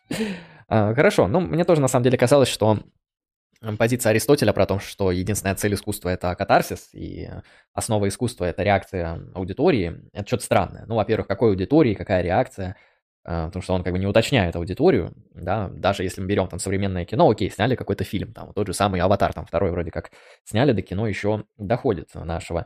И вопрос, а вот чью реакцию мы будем учитывать, потому что будут реагировать критики, будут реагировать любители «Аватара», будут реагировать нелюбители, будут реагировать люди из разных стран, разных возрастов, разных полов, разных а, убеждений, разных культурных э, предпочтений, разных религиозных взглядов. Э, окей, это тысячи разных аудиторий, и, наверное, да, мы можем сказать, что в среднем эта аудитория там принесет столько бабла. И это бабло, оно будет чуть больше, и вот на такое количество относительно денег, которые на фильм потрачены. А, но является ли это каким-то показателем? Ну, кто-то говорит да, потому что именно деньгами люди выражают то, что им по-настоящему нравится, что им по-настоящему не нравится. То есть, если человек готов отдать деньги и пойти в кинотеатр или готов заплатить, то, ну, это уже показывает, что эта вещь для него имеет значение какого-то типа, может, оно не оправдается впоследствии, может, он думает, что это хороший фильм, на самом деле не хороший, как часто бывает с подобными заходами в кинотеатр, но это уже отдельный такой вопрос. По крайней мере, мы знаем то, что некоторые фильмы, они собирают много денег именно потому, что люди ходят и на второй сеанс, и на третий сеанс, и так далее, и так далее, и это скорее показатель того, что фильм, возможно, понравился настолько, что вот эм, кто-то предпочел его посмотреть несколько раз. Но вот привязывать ну, арт-объект исключительно к тому, там, как отреагировала на него аудитория, это достаточно проблемный такой момент. Ну и это художника ставит немного, мне кажется, странное положение, потому что художник, он должен тогда делать арт-объект именно основываясь на потенциальных реакциях аудитории. То есть он не должен делать там из разряда «я хочу выразить это» или «нужно соответствовать вот этой форме, я буду делать арт-объект так, чтобы вот, вот этой аудитории зашло». А, ну, это, кстати, нормально вот с точки зрения именно сущего, то, что это постоянно происходит, то, что там продюсеры, они всегда говорят «делай, э, делай кино, делай арт-объект именно так, чтобы оно продавалось». А, ну, то есть делай на такую-то аудиторию, убирай то, что в это все не вписывается, и на это тоже делай акцент. Поэтому, ну, где-то, да, это действительно работает, особенно в продюсерской среде, а где-то вот это выглядит очень наивно, да, то есть оценивать рэп по, потому, что рэп слушают такие-то люди. Ну, это как, знаешь, это как сказать, что шансон — это плохая музыка, русский шансон, потому что ее слушают в основном уголовники, либо те, кто симпатизирует уголовникам, а значит, весь шансон — это помойка, параша, там, говно и так далее, потому что вот у него идиотская аудитория. Ну, звучит правдоподобно для многих, но мне кажется, это все же не такой глубокий анализ. Да, то есть я, я с этим не согласен, это вот чисто Многие люди, я думаю, с этим согласятся, но для меня это очень вот как раз-таки наивно и странно. Потому что бывает хороший шансон, там, послушайте там вот произведение Михаила Круга «Фраер». Вот это, вот это хорошая музыка, это действительно такое технически отличное, содержательное, лирическое произведение. А, хорошо, давай тогда посмотрим на Средневековье. Ну, мы про него немножко сказали, то, что, да, в средние века искусство начинает играть очень такую достаточно инструментальную роль, роль референта Бога, то, что есть совершенное бытие, есть то, что его репрезентирует, эм, это может быть мир, поэтому, кстати, ученый почему должен заниматься наукой в средние века? Потому что мир — это создание Бога, поэтому мир содержит отпечаток божественной деятельности, и любой ученый, который познает мир и эмпирически, и априорно, он познает замысел Бога, и через познание замысла Бога он познает Бога, а это вообще круто, это и правильно. Поэтому и ученый молодец, и тот, кто занимается искусством, молодец, потому что вот пусть там человек поет церковные хоры, пусть человек рисуется эм, иконы, что там еще из церковного искусства у нас есть, строит храмы, готические соборы и так далее, потому что это все является таким большим, э, красивым земным референтом к трансцендентному, к Богу. А, и насколько мы это хорошо будем выполнять, настолько мы и сможем а, понимать природу божества, и все средневековье, оно вокруг Бога вертится, это в целом понятно. Тут вот даже в чате написали то, что иконы тоже соответствуют стандартам, поэтому Невзоров выписал их из искусства. Но вот мы сейчас как раз про это и поговорим. Насколько, с твоей точки зрения, нормально понимать искусство как а, отсылку к трансцендентному? Как, как это вот тяжело сейчас будет, самое тяжелое сейчас время, вот это темное средневековье. Я бы порассуждал на такой, знаешь, э, суперпозиции э, средневековья в каком плане. Вот с одной стороны, да, мы имеем вот эти великолепные идеи божественного, когда божественное в центре, и человек устремил, устремился к нему, да, но меня не покидает ощущение, да, вот изучение, ну, Э, как, изучение это громко сказано, вот я так мельком ознакомился своей жизни с средневековьем, и не покидает ощущение, что вот на фоне всего этого божественного и прекрасного, и этих готических соборов, там за этими прекрасными соборами и прекрасными идеями прятались какие-то закоренелые стоицисты, стойки, просто, причем, э, которые вот эм, как-то не думали о божественном, и вот все эти великолепные объекты в кавычках искусство, да, это по сути заказ а, определенного слоя а, доминирующего, да. Ну, в принципе, вообще все искусство э, до среднего века, да, когда оно освободилось от какой-либо парадигмы, оно и э, в Древней Греции точно так же имело э, своего заказчика, да, то есть это, кстати, тоже, наверное, важно а, важно упомянуть, да, что всегда у искусства находился какой-то вот заказчик на протяжении истории. И э, сколько вот этого божественного остается, да, и сколько остается ремесленного. Э, это как раз к вопросу о том, что э, у нас иконы там или там храмы, они должны соответствовать каким-то пропорциям, каким-то канонам, да. Э, опять же, вот эти застывшие каноны, эти пропорции э, выверенные, они имеют, ну, как сказать, под основу, опять же, пифагорийскую вот эту вот, э, то есть эпоха Возрождения, вот э, средние века, да, возрождение а, античности, вот античной красоты, ну, в условиях а, текущей повестки, скажем, да, вот этой божественной, да. То есть это все такая интересная, конечно, мешанина, а, вот средневековья для меня. И вот если сейчас рассматривать как объект искусства, мне бы, допустим, сложно было, сложно было бы назвать а, творение а, средних веков каким-то, ну, именно объектом искусства. Я вот готов все время а, декларировать, что, ну, это вот соответствие опять стандартам, это ремесленная составляющая. А вот то, что в этом находится какое-то, ну, там, божественный или вот гений а, художника устремился ввысь и родил нам какой-то шедевр. А, мне кажется, это как раз эффект, э, с одной стороны, какого-то пиара, если можно так выразиться, да, а с другой стороны, того самого катарсиса, то есть удивленной аудитории, насколько же это прекрасно, потому что нам об этом сказали, что это прекрасно, как, как, как вариант. В общем, э, ну, как, как-то так мне все это видится в целом. Э, конечно, может, не безрадостно, может, грубо, может быть, я с какими-то дополнениями какие-то коррективы бы внес э, свою точку зрения, но пока, пока я вот рассуждаю так о, о, об искусствах средних веков. Ну, то есть, ну да, но происходили, э, как сказать, удивительные вещи в то время, да, какой-нибудь там, я не знаю, Босх э, э, и прочие там гении изображали нечто там невероятное. Но это всегда было связано с тот же Босх, с церковной реформацией. То есть опять э, э философии и рассуждения вот в рамках какого-то этого религиозного нарратива. Ну, на тот момент это искусство, да. У нас основной нарратив божественное. А, мы стремимся к Богу. Да, для того времени это искусство. Но сейчас я бы, я уже не могу назвать эти объекты а, точно так же объектом искусства, скорее ремесла, точно так же, как не могу сказать про требования обязательно вот это условие единственное, да, по Аристотелю, э, наличие там катарсиса. Наверное, также и со средними веками примерно. Ну, знаешь, с другой стороны, мне кажется, если этот подход сделать более общим, то что искусство — это художественная деятельность некоторого типа, которая там, репрезентирует э, некоторое совершенство. Да, этим совершенством может быть Бог, но все мы знаем то, что там средневековое искусство, оно включало очень много разных форм, много религиозных сюжетов, которые подчеркивали разные вещи, много, например, изображений святых, да, хотя это там не бог напрямую, это, а, например, репрезентация там мужества, репрезентация учености, там, добродетельности в другой какой-то сфере. И мне кажется, что если мы вот так это пошире немножко рассмотрим, что вот искусство — это та эпоха, точнее, средневековье — это та эпоха, в которой искусство а, представляло из себя такую служанку идеала. То есть есть некоторый идеал, выраженный э, большим теологическим миром, каким бы он ни был, а, и мы этот э, идеал просто таким наилучшим образом в рамках различных там и музыкальных, и архитектурных и живописных сюжетов изображаем, ну, вполне, мне кажется, такой э, достаточно правдоподобный подход. Мне кажется, он а, как раз-таки ближе к новому времени трансформировался, мутировал в экспрессивизм да. и превратился в вот этот подход, что искусство — это выражение авторского замысла.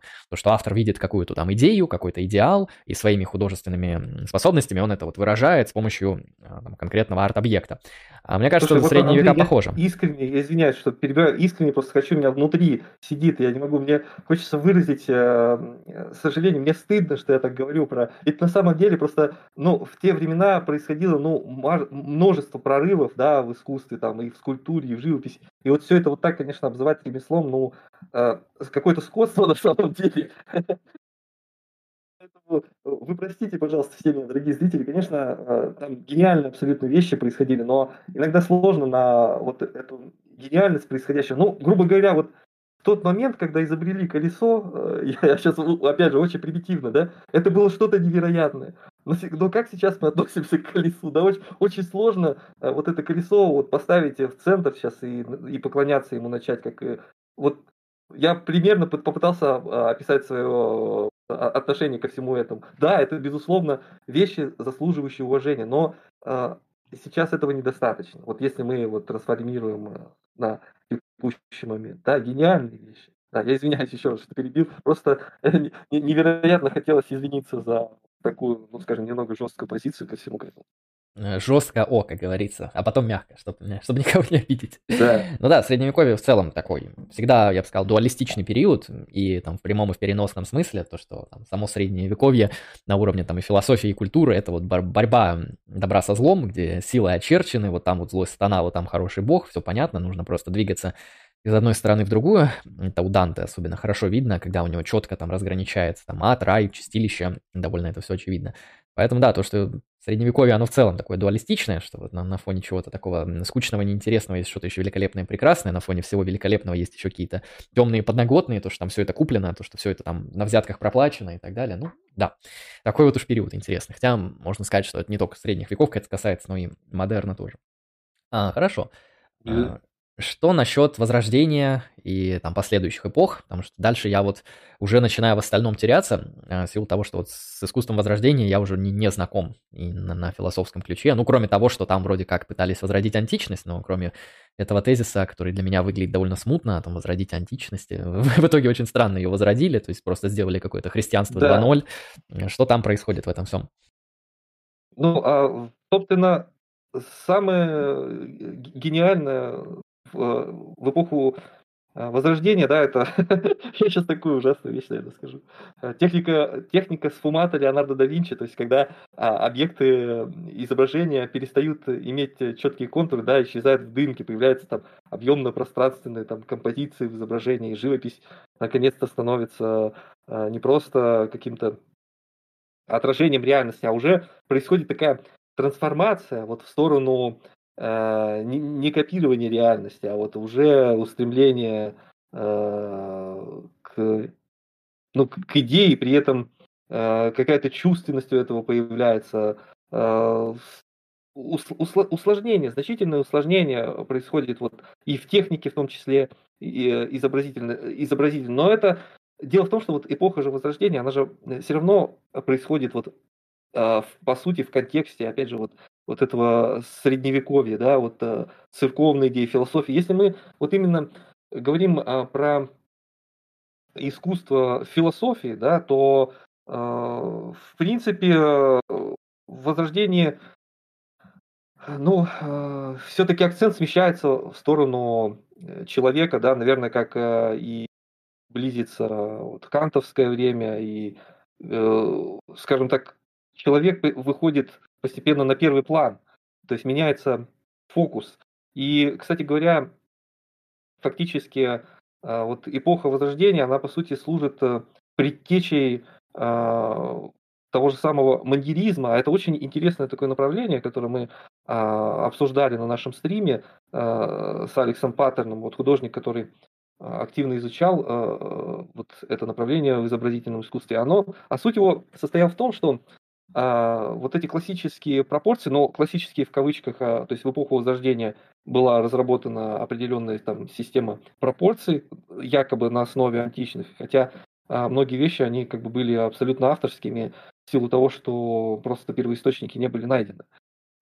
И а, шло сознательное изменение пропорций, человечес... Э, удлинение человеческих тел, то есть они становились такими вытянутыми, трансформируемыми. И по сути говоря, вот это намеренное, осознанное искажение реальности, это вот был тот самый первый шажочек э, в сторону э, ненарративности, в сторону абстракции на самом деле. То есть если в первобытные времена, там, в античность, какая-то нестыковка в пропорциях и э, прочих, э, там, возможно, там каноны какие-то обусловленные э, религиозными э, или местными условиями, да, это одна ситуация. Но когда это происход... Э, начало происходить сознательно э, художником, это, я считаю, происходит вот тот принципиальный скачок в сторону вот этого контролируемой трансформации сознания и понимания того, что искусство – это вот как раз э, нечто большее, нечто такое, что вот лежит, как уже много раз было сказано, за, за рамками всего, всего и вся. Но, но, но на тот момент, конечно,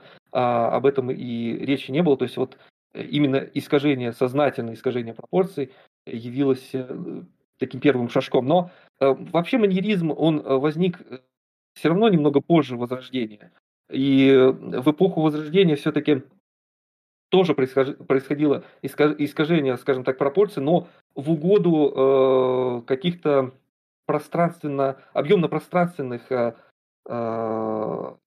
показателей. Ну, в плане, допустим, там какой-нибудь статуя Давида, там наверенно увеличилась там голова или, или там верхняя часть, э, ноги делались там меньше, для того, чтобы именно зрительно Давид там возвышался над э, давлел над вот этой публикой, массой, там, имел какое-то вот э, такое впечатление. Опять же, то, вот этот самый катарсис по, по Аристотелю, да, когда какое-то происходит значительное влияние на, на социум.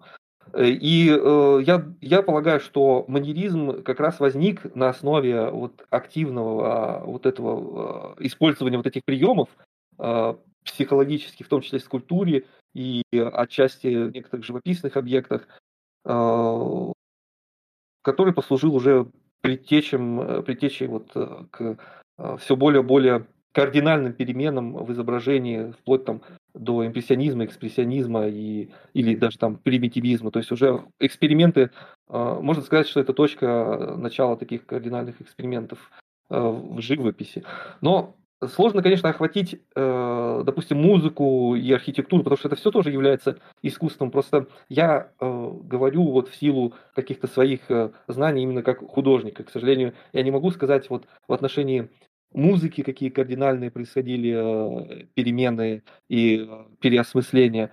Но я могу только добавить, что дальше, да, дальше вот во временном этом нарративе э, все это становилось намного теснее связано. Вот, то есть если в эпоху Возрождения, да, музыка, живопись, архитектура, они все равно находились на некотором такой дистанции друг от друга. То есть стили, э, особенно в архитектуре, они были очень разные, и живопись при этом ну, как-то могла не так кардинально отличаться. И э, далее вот э, как бы все это становилось в какой-то превратиться в единый порыв. Ну, если двигаться в современности, мы уже потом обнаружим, что это все соединяется в единую абсолютно структуру. Ну, э, я не знаю, если будут какие-то еще наводящие вопросы, возможно, там по эпохе Возрождения, я что-то добавлю. А так вот, чтобы как-то более подробно и развернуто, ну, если какой-то вопрос будет еще. Угу. Ну, мне кажется, достаточно развернуто. Если зрители что-то по Возрождению спросят, тогда я попозже это задам. А, то есть я, как понимаю, эта эпоха, она характеризуется в искусстве именно тем, что мы ну, начинаем вот эти классические стандартные формы понемногу раз, размывать, начинаем идти там против, такая микродеконструкция начинается, делается да. акцент на, на человека, а, и вот, вот эта вот работа идет от возрождения. То есть здесь можно сказать от античности к средневековью, это такой вот период, где мы форму ищем и потом ее идеальным образом воспроизводим, то потом идет а, в обратное движение, что мы уже форму на самом деле знаем, да, уже все профессионалы, все молодцы, да. и пытаемся ее ломать, то есть смотреть, что будет, если а, от этой формы немножко умышленно отойти. Ну да, действительно похоже такой на титанический проект, да, где человек может себе позволить дерзнуть на вот это нечто сакральное, на форму, на институты, на нормы и традиции и проверить, что с этим случится. Да, интересно, интересно.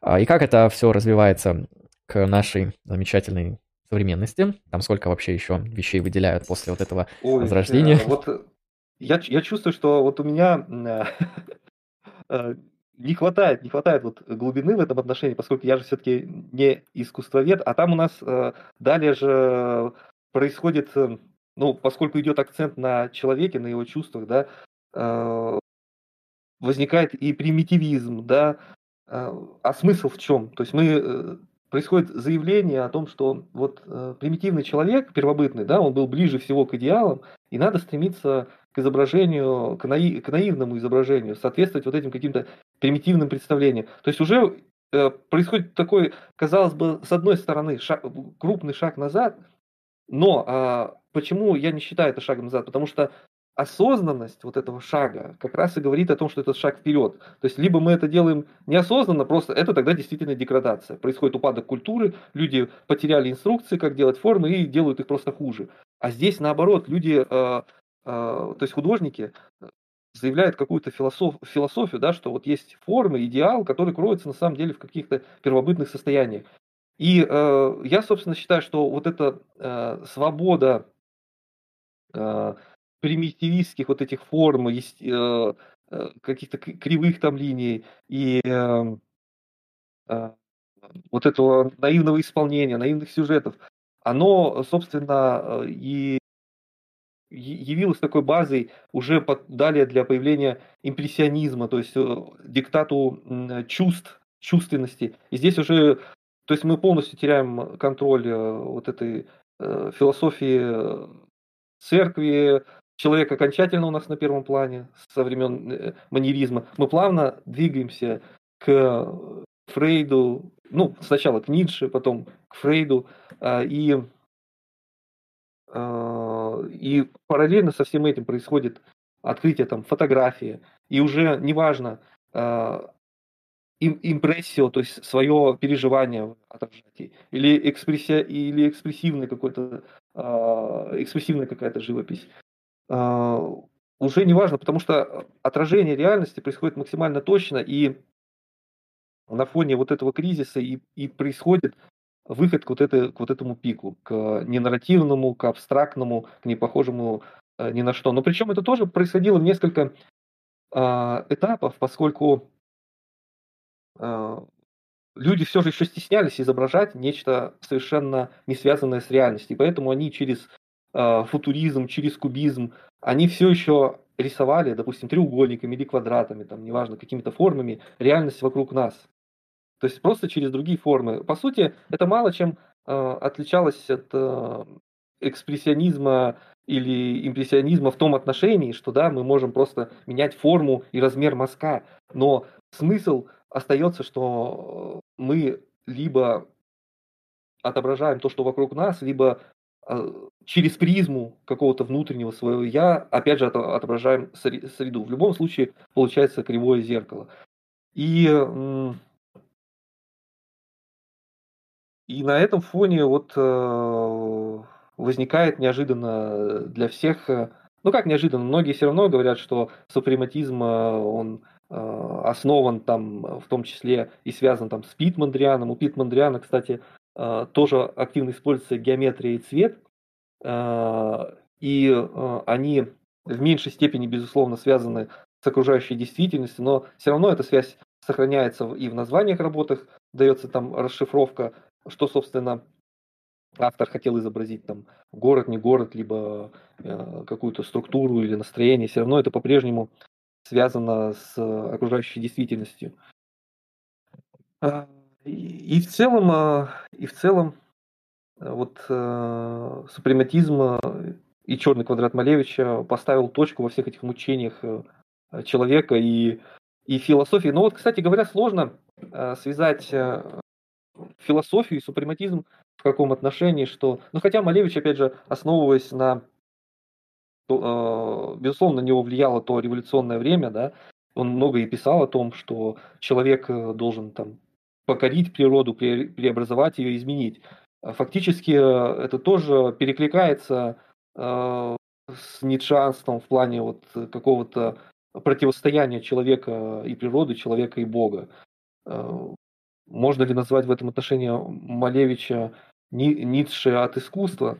Но я бы не хотел, конечно, не хотел, конечно, такую параллель э, проводить, но, но она напрашивается. Довольно интересно про примитивизм. Я в этом ощущаю какой-то, ну знаешь, одновременно тут пересекается и благородный дикарь Руссо, что вот есть цивилизационное, вот это цивильное состояние, а есть состояние благородного дикаря, то есть не цивильное, а так называемое естественное. Вот в нем вся полнота бытия, в нем там все круто, отлично, замечательно. Такой новоевропейский миф, который захватил частично просвещение а, про естественное состояние. Вот мне кажется, да, возвращение к примитивизму – это какое-то движение в искусстве Руссо. И а, Ницше в контексте именно его личного понимания искусства, как вот этой а, некоторой э, диалектической борьбы аполлонического и дионисийского начал, где да. аполлоническое, ну, это то, что мы до этого с тобой обсуждали в рамках формы, а дионисийская – это вот некоторая вот эта энергия, сила, мощь, э, как раз-таки она не оформленная, она стихийная, она непонятная, она темная, она опасная, она страшная. И вот искусство возникает на балансе какой-то такой довольно сухой, но красивой формы и вот этого жизненного волевого импульсного движения.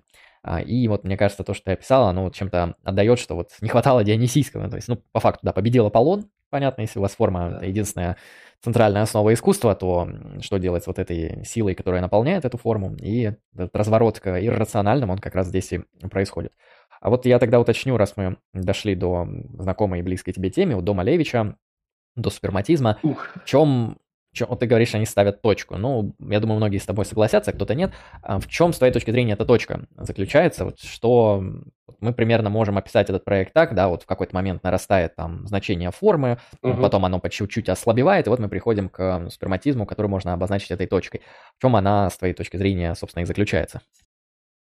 Вот э, эта точка, э, точка потолок можно назвать. Э, это вот, грубо говоря, граница познания, а заключается она, собственно, ну, на этом стриме уже, наверное, подустали от этих повторений. То есть я, но все-таки еще раз повторю, что человек кривое зеркало либо реальности вокруг нас, либо внутреннего состояния. И опять же, это внутреннее состояние, оно тоже сформировано, опять же, средой. То есть среда вокруг, мы неразрывно связаны с этим. И э, супрематизм, в моем понимании, да, вот этот геометрия, вот этот черный квадрат, который возник ниоткуда, э, я все-таки обозначаю его потолком, потому что это э, возникло, ну, я верю в это, опять же, тут элемент веры это возникло а, извне, то есть не окружающая нас действительность. Вот есть окружающая действительность, есть не, не окружающая. Это тоже достаточно такая э, любопытная формулировка, открытая к... Еще это можно назвать не, непознаваемое. Например. Конечно, безусловно, искусствоведы э, и э, многие отмечают, что, безусловно, помимо формы, сам цвет обрел э, независимость в произведениях супрематистов. То есть мы уже смотрим даже не на саму форму во многих случаях там учеников Малевича, а на сочетание там цветов, на их соотношение. Да, мы как бы, конечно, на это сочетание смотрели и в других произведениях импрессионистов, экспрессионистов, но там всегда был важен контекст. То есть это мазки, изображающие там балерину, храм, там, э, деревья, их сочетание яркости и прочее. А здесь сам цвет сам по себе индивидуальностью э, уступал. И э, точка это вот в том отношении, что мы э, закончили, поставили точку на человеке, э, на его внутреннем мире и на окружающем мире вокруг него. Все точка поставлена. Нам нужно двигаться за, за вот этот контекст. И проблема в том, что с одной стороны нам надо туда двигаться, с другой стороны мы не можем их познавать силу своей ограниченности, грубо говоря. И вот в чем точка. А потому что как только мы двигаемся по истории искусств дальше, переходим в поп-арт, либо в работы Сальвадора Дали. О чем это опять? Это опять о внешнем или о внутреннем мире человека. Вот в чем, э, собственно, точка. А, может тогда дать шанс нечеловеческим агентам и сущностям творить искусство? Да. Я, я думаю, такой Но проект уже, тоже может есть. понимаешь, то есть, э, когда мы начинаем рассуждать о нечеловеческом состоянии, наверное, мы подходим э, к вот этим каким-то синтетическим или кибернетическим э, уже там нейросетям, в общем, каким-то другим состояниям. И, то есть искусство, все, оно завершилось на вот этой точке, и необходим, необходима трансформация человека. Сейчас, кстати, они трансформируются активно. Но это на самом деле не та трансформация, которая необходима, мне кажется. Но я не уверен. Ну да, в общем, через 100-50 э, лет, наоборот, ждем искусства других видов животных, ждем искусства бактерий, э, ждем музыку пчел, ожидаем архитектуру термитов. Слушай, если они имеют коллективное сознание, которое превосходит коллективное сознание человечества, которое находится на уровне 10 лет, грубо говоря, если то тогда, возможно, да, это искусство бактерий, но хотя бы они посознательнее, может, будут. Ну, они смогут передать что-то более глубокое. Э, на самом деле я слушал интересные истории про то, как э, бактерии используются для решения задач, а, именно не в йогуртах, в смысле, чтобы решить задачи с пищеварением или чем-то таким, а, например, задачи, э, как из точки А в точку Б там, добраться наиболее оптимальным способом для определенной карты. Там давалось что-то наподобие какого-то пространства, по которому бактерии двигаются, но они должны выбрать путь, то есть их как бы кладут в центр популяцию бактерий, а вот по окраине есть точки, да, в которые они должны добраться. И, в общем, архитектура их маршрутов, э, она бы свидетельствовала о наиболее оптимальных маршрутах. Да. И чтобы, в общем, не гадать, а, как выстроить наиболее там оптимальные маршруты для вот таких сложных э, лабиринтов, ну, например, там можно было бы просто, не знаю, какую-то компьютерную модель задать, которая бы линии там проводила геометрическим путем, а тут сделали попроще, просто вот раскидали бактерии, посмотрели, как они, собственно, э, провели свое движение, и потом результаты этого движения там отсканировалось, и у нас получилось что-то наподобие там карта маршрутных движений, наиболее оптимальных для вот преодоления вот этих расстояний. В каком-то смысле бактерии нарисовали карту а, просто своим естественным путем, тоже такой интересный элемент, как это может использоваться. Хотя не знаю, искусство это или нет, это, наверное, чисто технология была, потому что она использовалась там для решения каких-то задач. Да, поэтому будем ну, видишь, ждать искусство нейросетей, да, оно уже популярно. каких-то когнитивных, uh-huh. осознанных э, элементов. А вот что является более э, как бы высшим порядком когнитивности и осознанности, что какой вот следующий элемент, это вот этот вопрос. Ну, мне кажется, тут еще вопрос, а должно ли наше движение происходить именно в сторону там, когнитивности, рациональности, осмысленности, а не в сторону Да, наоборот. это, Потому что Ни- это открытый вопрос. Да, Ницше, он как раз считал, что вот искусство рациональное – это помойное искусство, и вообще самое лучшее искусство – это музыка, потому что ее сложнее всего рационализировать, что оно вот там, ну, как Шпенгауэр, да, то, что оно там а, напрямую взаимодействует с вот волей мира, структурой реальности, такой вот хаотичной, иррациональной, там, непредсказуемой, такой неоформляемой, и, возможно, наоборот, нам нужно ждать искусства вот неразумных существ, потому что разум, он такой тоталитарный, злой, вот это диктаторский, к черту разум, будем делать по-пацански, как на районе. А, Вот так вот. Хорошо, ну вот в контексте того всего, что мы сказали, возвращаясь к нашему вопросу, который я поставил в начале. А, Я, кстати, его забыл по архитектуре, но, по-моему, я спрашивал, как можно вообще Да. каким-то общим определением осмыслить э, искусство во всем его многообразии. Вот я реподнимаю этот вопрос. Э, А, Как бы ты теперь Как, э, это ну, в обозначил? плане осмыслить, я могу э, как бы дать формулировку, допустим, что там является искусством, а а что нет, грубо таку- как, такую сепарацию провести. Я не знаю, поможет ли она в осмыслении искусства во всем его многообразии. Вот в чем вопрос. Ну, можно, да. А, Определение – это очень большой шаг к осмыслению. Ну да. Так, э, вообще э, у меня была запись э, сделана, сейчас я ее открою. Я так на память уже не уверен, что со- собственную мысль на память не скажу. Просто хочется быть точным. Совсем недавно об этом писал. Как-то очень лаконично так получилось. А звучит это очень, наверное, просто. И... И, и, и. Вот. Ну, кстати говоря, может, ты это препарируешь, разобьешь сейчас сразу же, и мы можем даже подис... какую-то подискутировать, порассуждать на эту тему. Ну вот, э, э, опять же, э, с твоей какой-то критической позиции, например. Звучит это так. Ну, тут ремесло, конечно, употребляется. Ремесло про соответствие определенным стандартам качества, а искусство про развитие идеи и философию, про развитие идеи и философию через различные жанры творческой деятельности. Вот примерно так. Мгм. Искусство – это развитие идеи и философия через различные жанры творческой деятельности. Я не знаю, насколько это дурацкая формулировка. Мне кажется, не дурацкая, мне кажется, она повторяет ам, мысль Гегеля.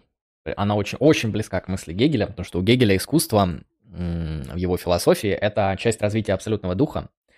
Вот у него вот этот, э, там, вся реальность – это абсолютная идея, она там поэтапно развивается, и когда она доходит до самой там, крутой точки развития, она три этапа проходит. Это вот э, искусство, религию и философию. А, Ну, правда, у тебя как бы искусство, оно ну, похоже на самом деле. То есть э, у Гегеля у него вот искусство это такая форма деятельности духа мирового, абсолютного, которая вот э, связана с э, им собственным самопознанием. И оно заключается в том, что как раз-таки с помощью там, разных видов искусства, разных жанров искусства происходит э, самопознание этого духа, или если на более такой человеческий язык это объяснить, есть э, как бы концептуальная точка реальности, это вот то, что у Гегеля философия осмысляется, вот там а, мир, мир как совокупность там концепций, идей, понятий, вот что-то такое идейное, да, А, и искусство, оно вот, вот это вот идейное выражает через а, разные формы именно художественного типа, через разные вот жанры, разные а, формы художественного а, мастерства и так далее, и так далее. То есть искусство как выражение некоторого там концептуальной реальности, ну, похоже на Гегеля. А, по крайней мере, в некотором аспекте. Оно у него включено в более широкую систему, понятно, то, что у него там по факту весь мир, это развитие вот этого какого-то концептуального движущегося мышления, и искусство это просто некоторая такая, одна из исторических методологий вот этого развивания. А, Ну, в целом, на самом... привет, да, всем, кто подошел в чате, сейчас мы, может, еще чатик успеем почитать. А, На самом деле, такой достаточно неплохой подход к искусству, хотя мне, мне он не очень нравится, потому что я не хотел бы ставить искусство в зависимости от философии или от, э, ну, некоторого такого концептуального ядра, потому что у нас получается, что нечто концептуальное, да, вот это там идеи, формы, содержание, там глубинные мысли, а, чем бы они ни были, они у нас первичны по отношению к искусству, то есть можно сказать, что вот эти вот э, идеи, концепты – это содержание, а искусство – это просто форма, которая просто ее как-то красивенько оформляет, и вот вам дает на обозрение, и вы это а, изучаете, Да. потребляете. А в целом так можно считать, это довольно правдоподобная позиция, она там вот, можно там банально взять фильм, там, первый «Аватар», ну, какая там идея? Идея того, что колониализм это очень плохо, очень Да. печально, очень кошмарно. Как оно выражено через конфликт вот этих там инопланетян, которые люди, и местных жителей, которые синие вот эти вот майя а, жители. Ну, художественно выражено вот таким кинематографическим приемом вполне себе. Поэтому достаточно оно правдоподобно, покрывает много вещей. Ну, я бы лично делал акцент, ну, это мой чисто взгляд, что я считаю, что искусство это вот как раз связано с реализацией значимой формы, но в твоем определении это ремесло. То есть мне вот как раз не сильно важно какое-то внутреннее концептуальное там содержание, реализуется оно или нет, мне важно, насколько там институт или группа людей, или группа людей и техники, или техника, это уже сейчас э, уже может и самостоятельно эта техника все совершать, а насколько оно реализует некоторые там значимые для нас эстетические формы. Ну а в чем структура этих форм, я думаю, это уже будет исследовать там и деятели искусства, и искусствоведы, там вот в музыке можно отдельные там гармонические ряды смотреть и так далее, то есть я думаю, этих форм много, то есть э, здесь у меня достаточно такой плюралистический взгляд, что это там не одна какая-то форма, которая там репрессирует и уничтожает все другие. Этих форм достаточно большое множество, но, по крайней мере, там хорошее искусство — это то, которое там реализует некоторую значимую форму в каком-то виде. То есть, грубо говоря, если вы хотите там снять фильм ужасов, то он должен реализовывать какую-то форму, которая вот является а, классической для фильмов ужасов такого-то типа. То есть если у вас там нарушен некоторый баланс формы, это сделано неумышленно, а, ну, грубо говоря, по вашей оплошности никак не обоснованно, то это делает ваше произведение ну, эстетически менее лицеприятным, а, чем если бы было там наоборот. Вот как-то так. Но твой взгляд, да, хороший, такой, похож на Гегеля, насколько согласен. Ну, не самое плохое сходство, хотя бы не с Ницше. Не, у Ницше искусство это, э, бля, мне похуй на эти формы, я их, блядь, ебал, блядь, нахуй. Вот, вот, это такое ницшанское ой, искусство, ой, да. Андрей, Андрей а, что вы, что, вот, вам так не а, Ну, это, ж, это я ж рассказываю Ницше, то есть, значит, чтобы донести автора, нужно говорить как автор, то есть, если читаешь Ницше, мне кажется, это прям видно, как оно там у него изображается. Ну, что а, Андрей, ну вот, а, а вот так вот, э, подходя, наверное, к итогу, да, в принципе, мы в итоге понимаем, что тут э, а, опять Академия наук а, вот, ты пропал. Не-не-не, я тут. Ну, в смысле, а, я, я сейчас включу через минуту, ты продолжай. То э, они убрали эту формулировку, потому что слишком действительно много корректных, я думаю, может быть, позиций, э, быть, которые будут зависеть исключительно, не знаю, от мировоззрения какого-то, что мы в итоге всегда будем упираться э, в какую-то вот философскую базу вот относительно того, э, как определять искусство. То есть это абсолютно неуловимая такая эфемерная, а, эфемерное явление, находящееся в суперпозиции. Которое всегда под рукой, под рукой, но всегда убегает. Да, да. В, чате, в чате спросили, Ницше плохой. А, приведи мне хотя бы 36 аргументов, что Ницше хороший, в моральном смысле этого слова, и тогда мы подумаем. Я бы не стал за такую задачу браться, слишком много времени. Ну, знаешь, если человек по-настоящему любит Ницше, то он готов и 40 привести. Ну да, то есть, да, по Ницше искусство, оно чем дальше от формы, тем, тем наоборот лучше. То есть, чем больше в искусстве вот этого пафоса изначального жизни, тем оно лучше. То есть, мне на самом деле в какой-то момент показалось, когда я особенно читал вот эту работу аполлоническая Дионисийская, что, походу, самое лучшее искусство, ну, во-первых, это музыка, да, но ведь у нас же классическая музыка, она очень структурированная, очень формальная, очень аполлоническая, поэтому нужна какая-то другая. Я подумал, что по Ницше а, самое лучшее искусство — это, походу, дабстеп. А, потому что в дабстепе вообще нету формы, там, не, ну, может быть, в каком-то современном дабстепе уже и появилась какая-то форма значимая, но в целом такой изначально дабстеп — это хаотическая музыка. То есть это, знаете, есть же жанр в электронике, называется хаус. И вот хаос — это ни, нифига не хаос, то есть там достаточно, ну, такая это трансовая обычная такая форма с некоторыми там переходами и скачками, но в целом хаус хаосом не является в строгом смысле этого слова, настоящий хаос — это дабстеп вот в электронной музыке, поэтому я думаю, Ницше, он бы очень полюбил дабстеп, потому что это такая чистая воля к жизни, такое чистое вот э, хаотичное, буйное, перепадающее рандомным образом там движение. Я даже слышал, что некоторые дабстеперы, которые пишут дабстеп, они вот э, там напиваются, там рандомно жмут по этим, там, по клавишам, чтобы там по-красивому это, по-блатному все было. Поэтому дабстеп и, наверное, если брать что-то более классическое, наверное, джаз. Ну, именно джаз такой прям, не академический джаз, а вот джаз как джаз, когда вот а, просто какой-то веселый, энергичный человек берет там саксофон, барабаны и что-нибудь еще а, и просто играет. Вот, и играет по наитию, играет а, в зависимости от ситуации, играет, что, что хочет играть, как душа ляжет. Вот мне кажется, джаз и дабстеп — это реально такие нитшанские формы искусства, потому что все остальные имеют очень строгую форму, в них очень много аполлонизма, и они поэтому, наверное, все да. помойные. А, вот так и живем. Ну и я, наверное, напоследок у тебя спрошу, прежде чем посмотреть чат, вот а, те идеи, которые должно реализовывать, выражать и а, экземплифицировать, скажем, философским языком искусство, чтобы быть искусством, это какие-то конкретные идеи? То есть э, это, это а какой-то вот, там э, отдельный дух или в целом не важно? Да, да, да, я, я понял. Как мне видится, вообще не важно какие, главное, чтобы они были. То есть э, не важно какая идея. Но. Э, главное, чтобы она была сформулирована. Но это, это вот, э, я говорю, действительно, акцент э, здесь смещен, э, фокус в сторону идеи, безусловно. Возможно, это минус, может быть. Поэтому, собственно, я проявляю интерес именно к тем художникам, да, вот мы стараемся звать на канал Supreme Mystery все чаще сейчас художников, которые в дополнение к своему творчеству, у них есть какие-то манифесты, есть какие-то концепты проработаны. То есть мне это видится вот именно более интересным и более комплексным с этой точки зрения. Но, ну, видишь, в этом опять же есть, а, вот, э, как сказать, какое-то интуитивное, опять же, ощущение, что это вот действительно искусство. Ну, интуиция страшное слово на самом деле. Но, тем не менее, вот, то есть, идея не важна, а, а, ну, в смысле, э, может быть любая.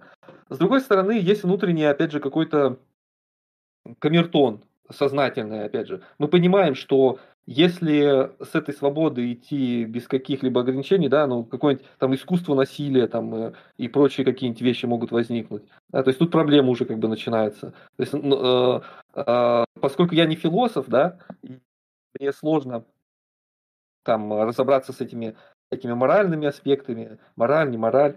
Э, я для себя просто ввел аксиому, что э, если эти идеи связаны с разрушением, а, ну, опять же, что такое разрушение? Все разрушается в процессе времени. Тут, ну, очень примитивно, с разрушением, с насилием, со страданиями и болью, я автоматически это выписываю из а, объектов, которые могут там относиться к искусству. Хотя это очень искусственное выписывание, а, поскольку, ну, у меня нет скажем, должных интеллектуальных способностей провести такую комплексную работу, чтобы обосновать там Э, по поводу вот этого разрушения насилия, почему мы не можем говорить про искусство войны там и прочее. Хотя в китайской там философии там искусство войны там присутствует, хотя тоже, наверное, в популярном э, сознании э, лучший воин это тот, который э, в итоге заключает мир, там лучшая война это мир. Ну, как-то вот так, что в, в итоге это через созидательную какую-то призму. Все это очень, конечно, интересно, можно надолго на этом погрязнуть, а поскольку мне хочется все-таки а, практической деятельностью еще успевать заниматься в искусстве, поэтому мне не хватает рук или, вернее, мозгов, чтобы э, как-то более глубоко проработать этот вопрос, скажем так. Ну вот по поводу последнего, что ты сказал, у меня есть пару мыслей, потому что они вот как раз философской литературы поднимаются. А, есть топика, связанная с соотношением а, эстетических свойств и этических свойств. Это как раз-таки да. как соотносится там добро с красивым, в самом таком грубом смысле этого слова.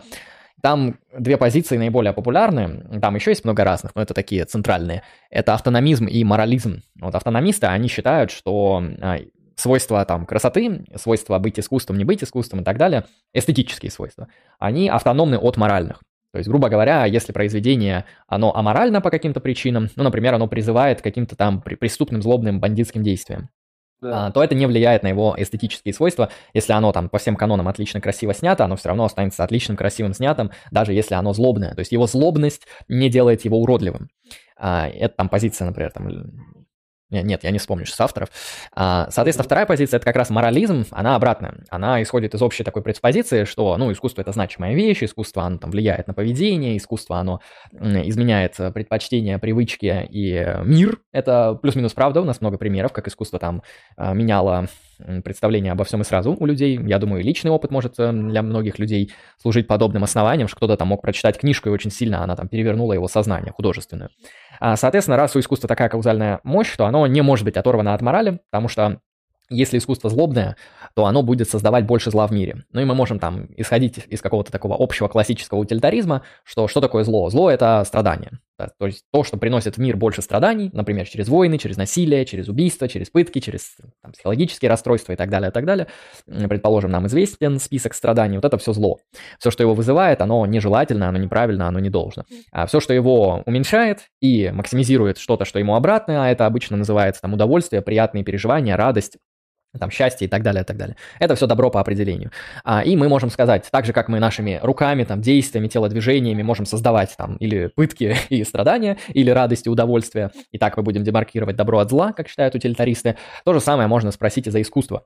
То есть, если арт-объект изначально создан таким, чтобы а, максимизировать в мире страдания, раз, а, и он по факту увеличивает в мире количество там плохих вещей, то есть на основании этого арт-объекта люди легитимизируют какие-то там ужасные вещи, и количество этих вещей увеличивается, страдания растут, растут и так далее, то это искусство, оно э, порочно, конечно же, с моральной точки зрения, и оно уродливо с эстетической точки зрения, потому что хорошие вещи – это красивые вещи, а плохие вещи – это некрасивые вещи, уродливые. Вот, это позиция некоторой формы морализма. То есть ее можно там редактировать, можно сказать, где-то работает, где-то нет, где-то влияние сильнее, где-то нет, это уже детали, но общий тезис примерно такой, что добро и красивое, они пересекаются, так же, как зло и уродливое, они пересекаются. А, ну и вот, я думаю, твой мотив выписывать из искусства то, что там изначально создано в качестве арт-объекта, как что-то, что там приносит вред, пытки, страдания, кошмары и ужасы, это, ну, это вполне легитимная позиция, вполне обоснованная позиция, которая может исходить из некоторых там представлений о добре и зле, и то, что искусство, оно может быть добрым и злым, и от этого еще и будет зависеть его эстетические свойства, а не только моральные. Ну, э, вот мне все равно позиция вот эта, она, я вот говорю, вот и ощущаю ее искусственность э, какую-то, знаешь, и это, наверное, больше диктует инстинкт самосохранения здесь, потому что если я заявляю об искусстве, да, об этом истинном, а, как о а нечто, что транслируется извне и имеет бесконечность смыслов, то я как бы понимаю, что, а, возможно, если этот ящик Пандоры приоткрывается, да, у меня начнутся проблемы, проблемы с э, всем этим, со всеми этими делами. Поэтому а, скорее это, наверное, вот именно продиктовано, наверное, самосохранением в большей степени, чем, а, ну, как, как ты и говорил, как рационализм там, что у нас, да. Ну, самосохранение, это такая достаточно универсальная вещь, она не только да. там для тебя может быть близка, но и для там тысяч или миллионов других агентов, поэтому экстраполировать можно, как говорится. Хорошо, тогда давай посмотрим, что там было интересного в чатике, и будем понемногу завершать сегодняшнюю трансляцию, потому что много обсудили, много еще можно обсудить, Ой, однако силы не вечны, как говорится, да. А, вопрос гостю. А, стоит ли прочесть советский многотомник 50-х годов «Всеобщая история искусств»? Безусловно, очень хорошая, э, э, очень хороший сборник томов. И э, то, что даже там это написано там в определенном контексте, да, научного коммунизма и прочего, тем не менее, очень много интересных вещей можно узнать, а умение противостоять вот этому контексту и вычленять нужную информацию, я считаю, это очень полезный навык. Поэтому во всех отношениях чтиво будет крайне полезно. Угу, хорошо.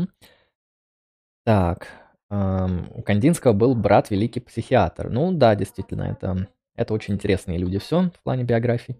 Вот интересный вопрос. Произведением искусства может считаться только оригинал или точная копия тоже? Если только оригинал, то в чем между ними разница? Если оба до какой-то степени, если оба до, то до какой степени допустима неточность?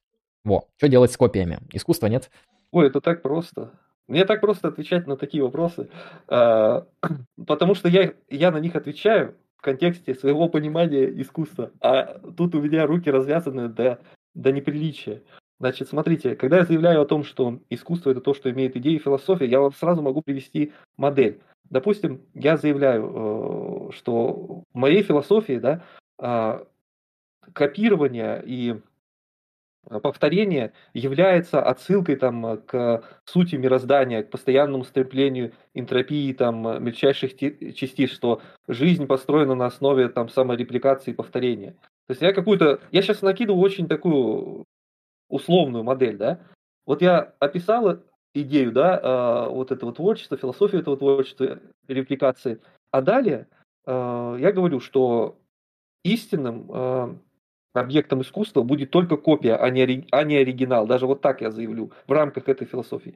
И, соответственно, в рамках этой идеи это будет, э, собственно, искусством, эти копии, даже не оригинал. А если э, без этого философского контекста, да, вот э, сравнивать копия ли объект искусства или оригинал, ну, для меня, для меня, о чем здесь, скорее всего, речь шла? О том, что есть, допустим, там, Мона Лиза, к примеру, да, сделали ее копию, является ли это объектом искусства. Ну, я бы назвал это объектами истории искусства. В одном случае это является объектом истории искусства, а в другом случае это просто ремесленный объект. Вот и все. И, ну, а по большому счету они оба, эти объекты для меня будут объектами ремесла, поскольку нужна философия. То есть, я думаю, вкратце я, наверное, ответил на этот вопрос. Хорошо, да. Следующий вопрос. А, как гость относится к Шагалу, у которого были непростые отношения с Малевичем? Да. Ой, я обожаю эту тему. Э, с Шагалом э, у меня замечательная история связана. В каком отношении? Э, я когда позапрошлом, получается, уже, наверное, году приезжал в Москву, безусловно, первое место, которое я должен был посетить, это была Третьяковская галерея, зал авангарда, квадрат Малевича. Значит, поднимаясь я на четвертый этаж, я могли сейчас поменять экспозицию, на тот момент это было на четвертом этаже нового зала. А, и двигаюсь там, значит, Петров Водкин, а, то есть там вот русский авангард, он достаточно такой массивный, и там, естественно, не с Малевича все начинается. И вот я двигаюсь по этим залам, а время ограничено, я уже два часа там нахожусь, уже смотрю там всех наших этих любимых авангардистов, и тут гигантские полотна Шагала, значит. А я-то ну, был готов к этому, думал, ну, сейчас там шагал, быстро его проскочу и, и до Малевича. Но, зараза, я на этом шагале час целый потратил, так он мне понравился, хотя, как бы, это э, наивное, шку, э, вот это наивное искусство, вообще шагал это отдельное такое направление в мировой живописи. И можно сказать, что в каком-то отношении благодаря Малевичу, как раз из-за того, что у них были э, непростые отношения. Э, в общем, Шагал у меня отнял кучу времени, что на Малевиче у меня почти там совсем оставалось э, мало, там уже и, и под вечер ехать надо было, и поэтому я очень был зол на Шагала, что вот украл, украл он у меня, но полотна просто восхитительные, гигантские. И э, в целом к Шагалу я отношусь э, очень хорошо, замечательный художник, прекрасный, самобытный и утонченный такой, но в плане именно философии творчества, безусловно, его нельзя сравнивать с э, Малевичем, ну, в том отношении, что все-таки это художник про чувства, про отношения, про людей, про мир э, вокруг нас. То есть это очень нарративное искусство, и в плане как объект искусства с философией для меня это уже не так интересно.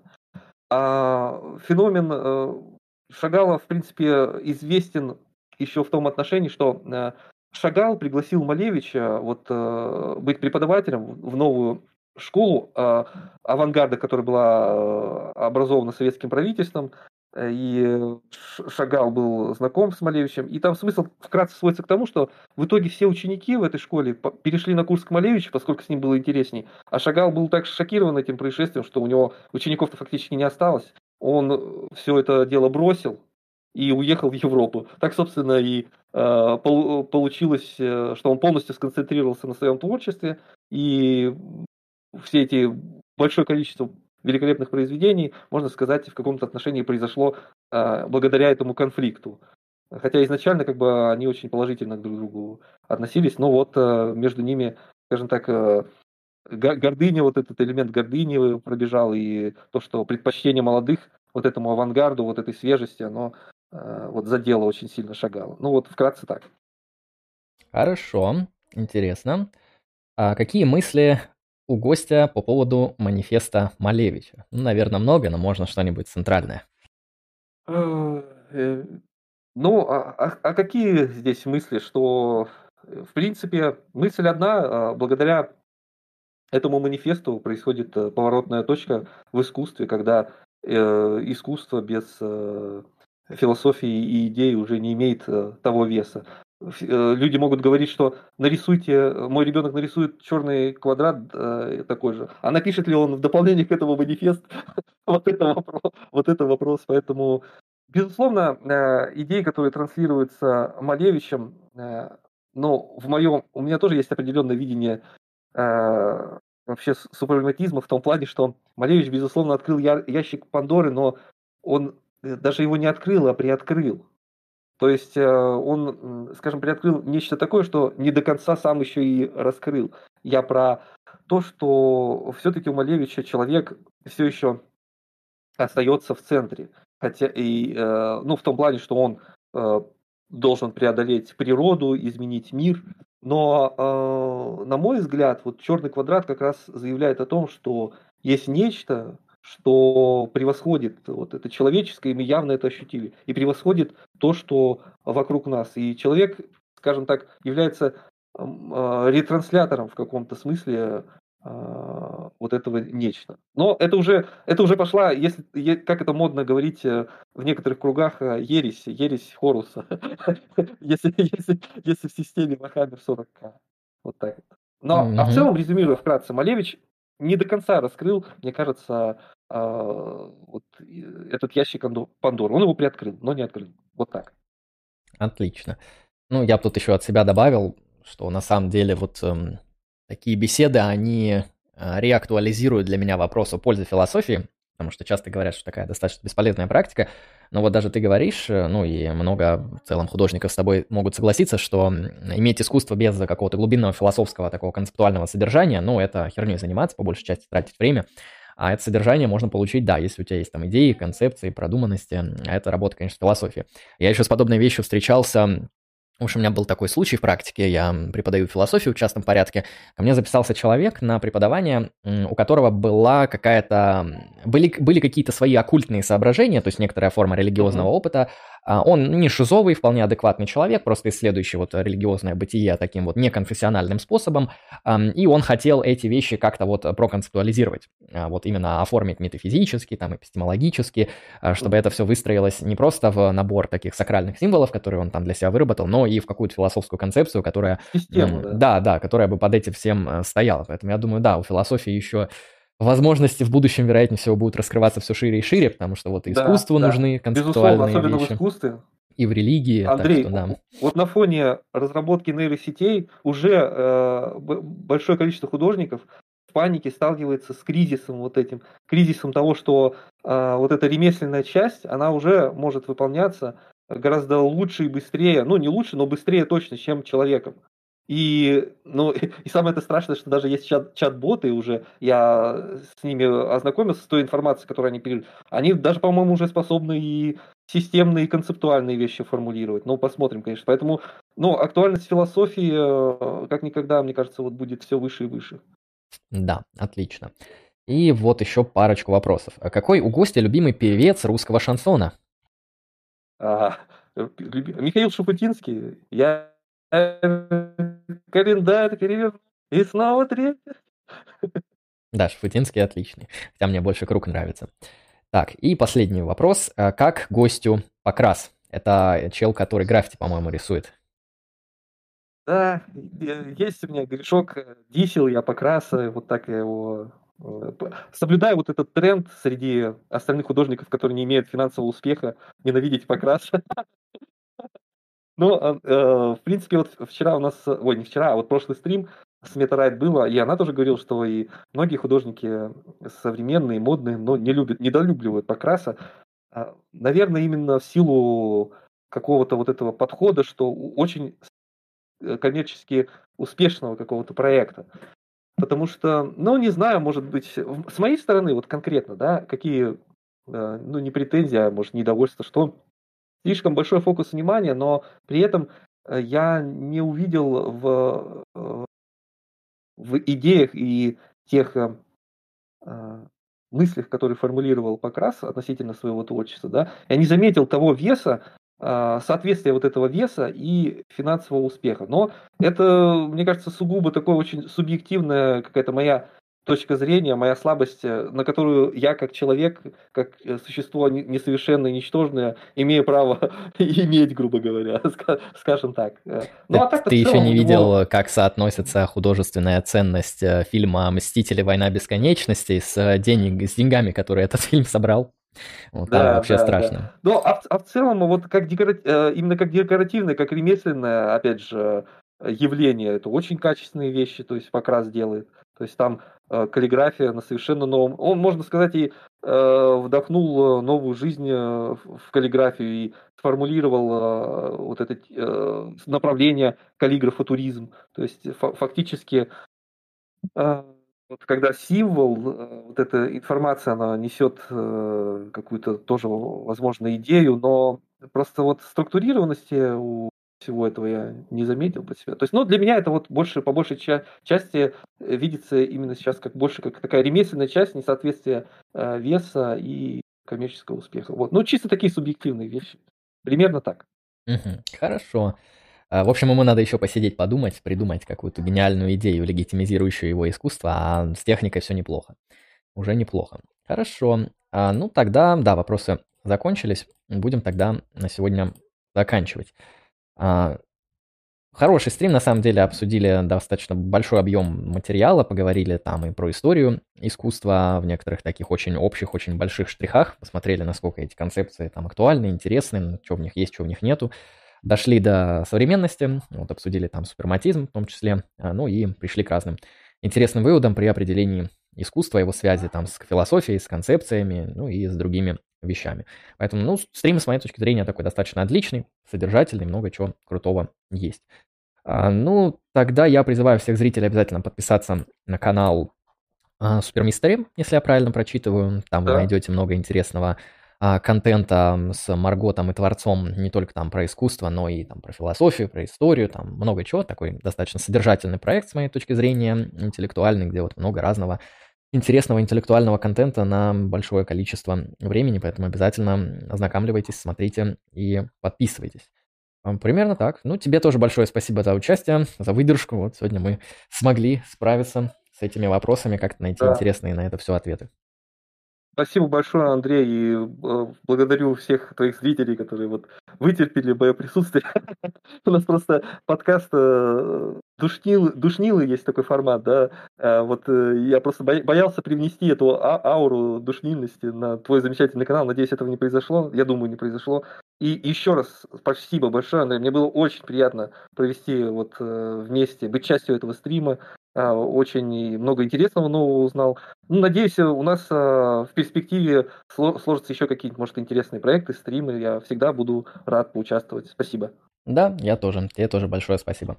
Благодарю зрителей за участие. Не забывайте донатить нашему проекту а, и проекту Супермистери, чтобы поддерживать интеллектуальный контент хотя бы в интернете, пока он не ушел в другие места. Потому что если не будет донатов, то мы, мы уйдем работать в какие-то другие места, и в интернете вы от нас контента уже не найдете, вам придется искать а, какие-то другие а, платформы, что нехорошо ни для вас, ни для нас, конечно же. Поэтому поддерживайте проект донатами, лайками, репостами, комментариями, подписывайте на наши проекты там своих э, бабушек, э, сыновей, детей, отцов, э, двоюродных сестер и братьев. То есть, если у вас есть эм, такие родственники, всем одноклассникам рассказывайте обязательно. Это очень важно. Будем вносить лепту в продвижение интеллектуального контента.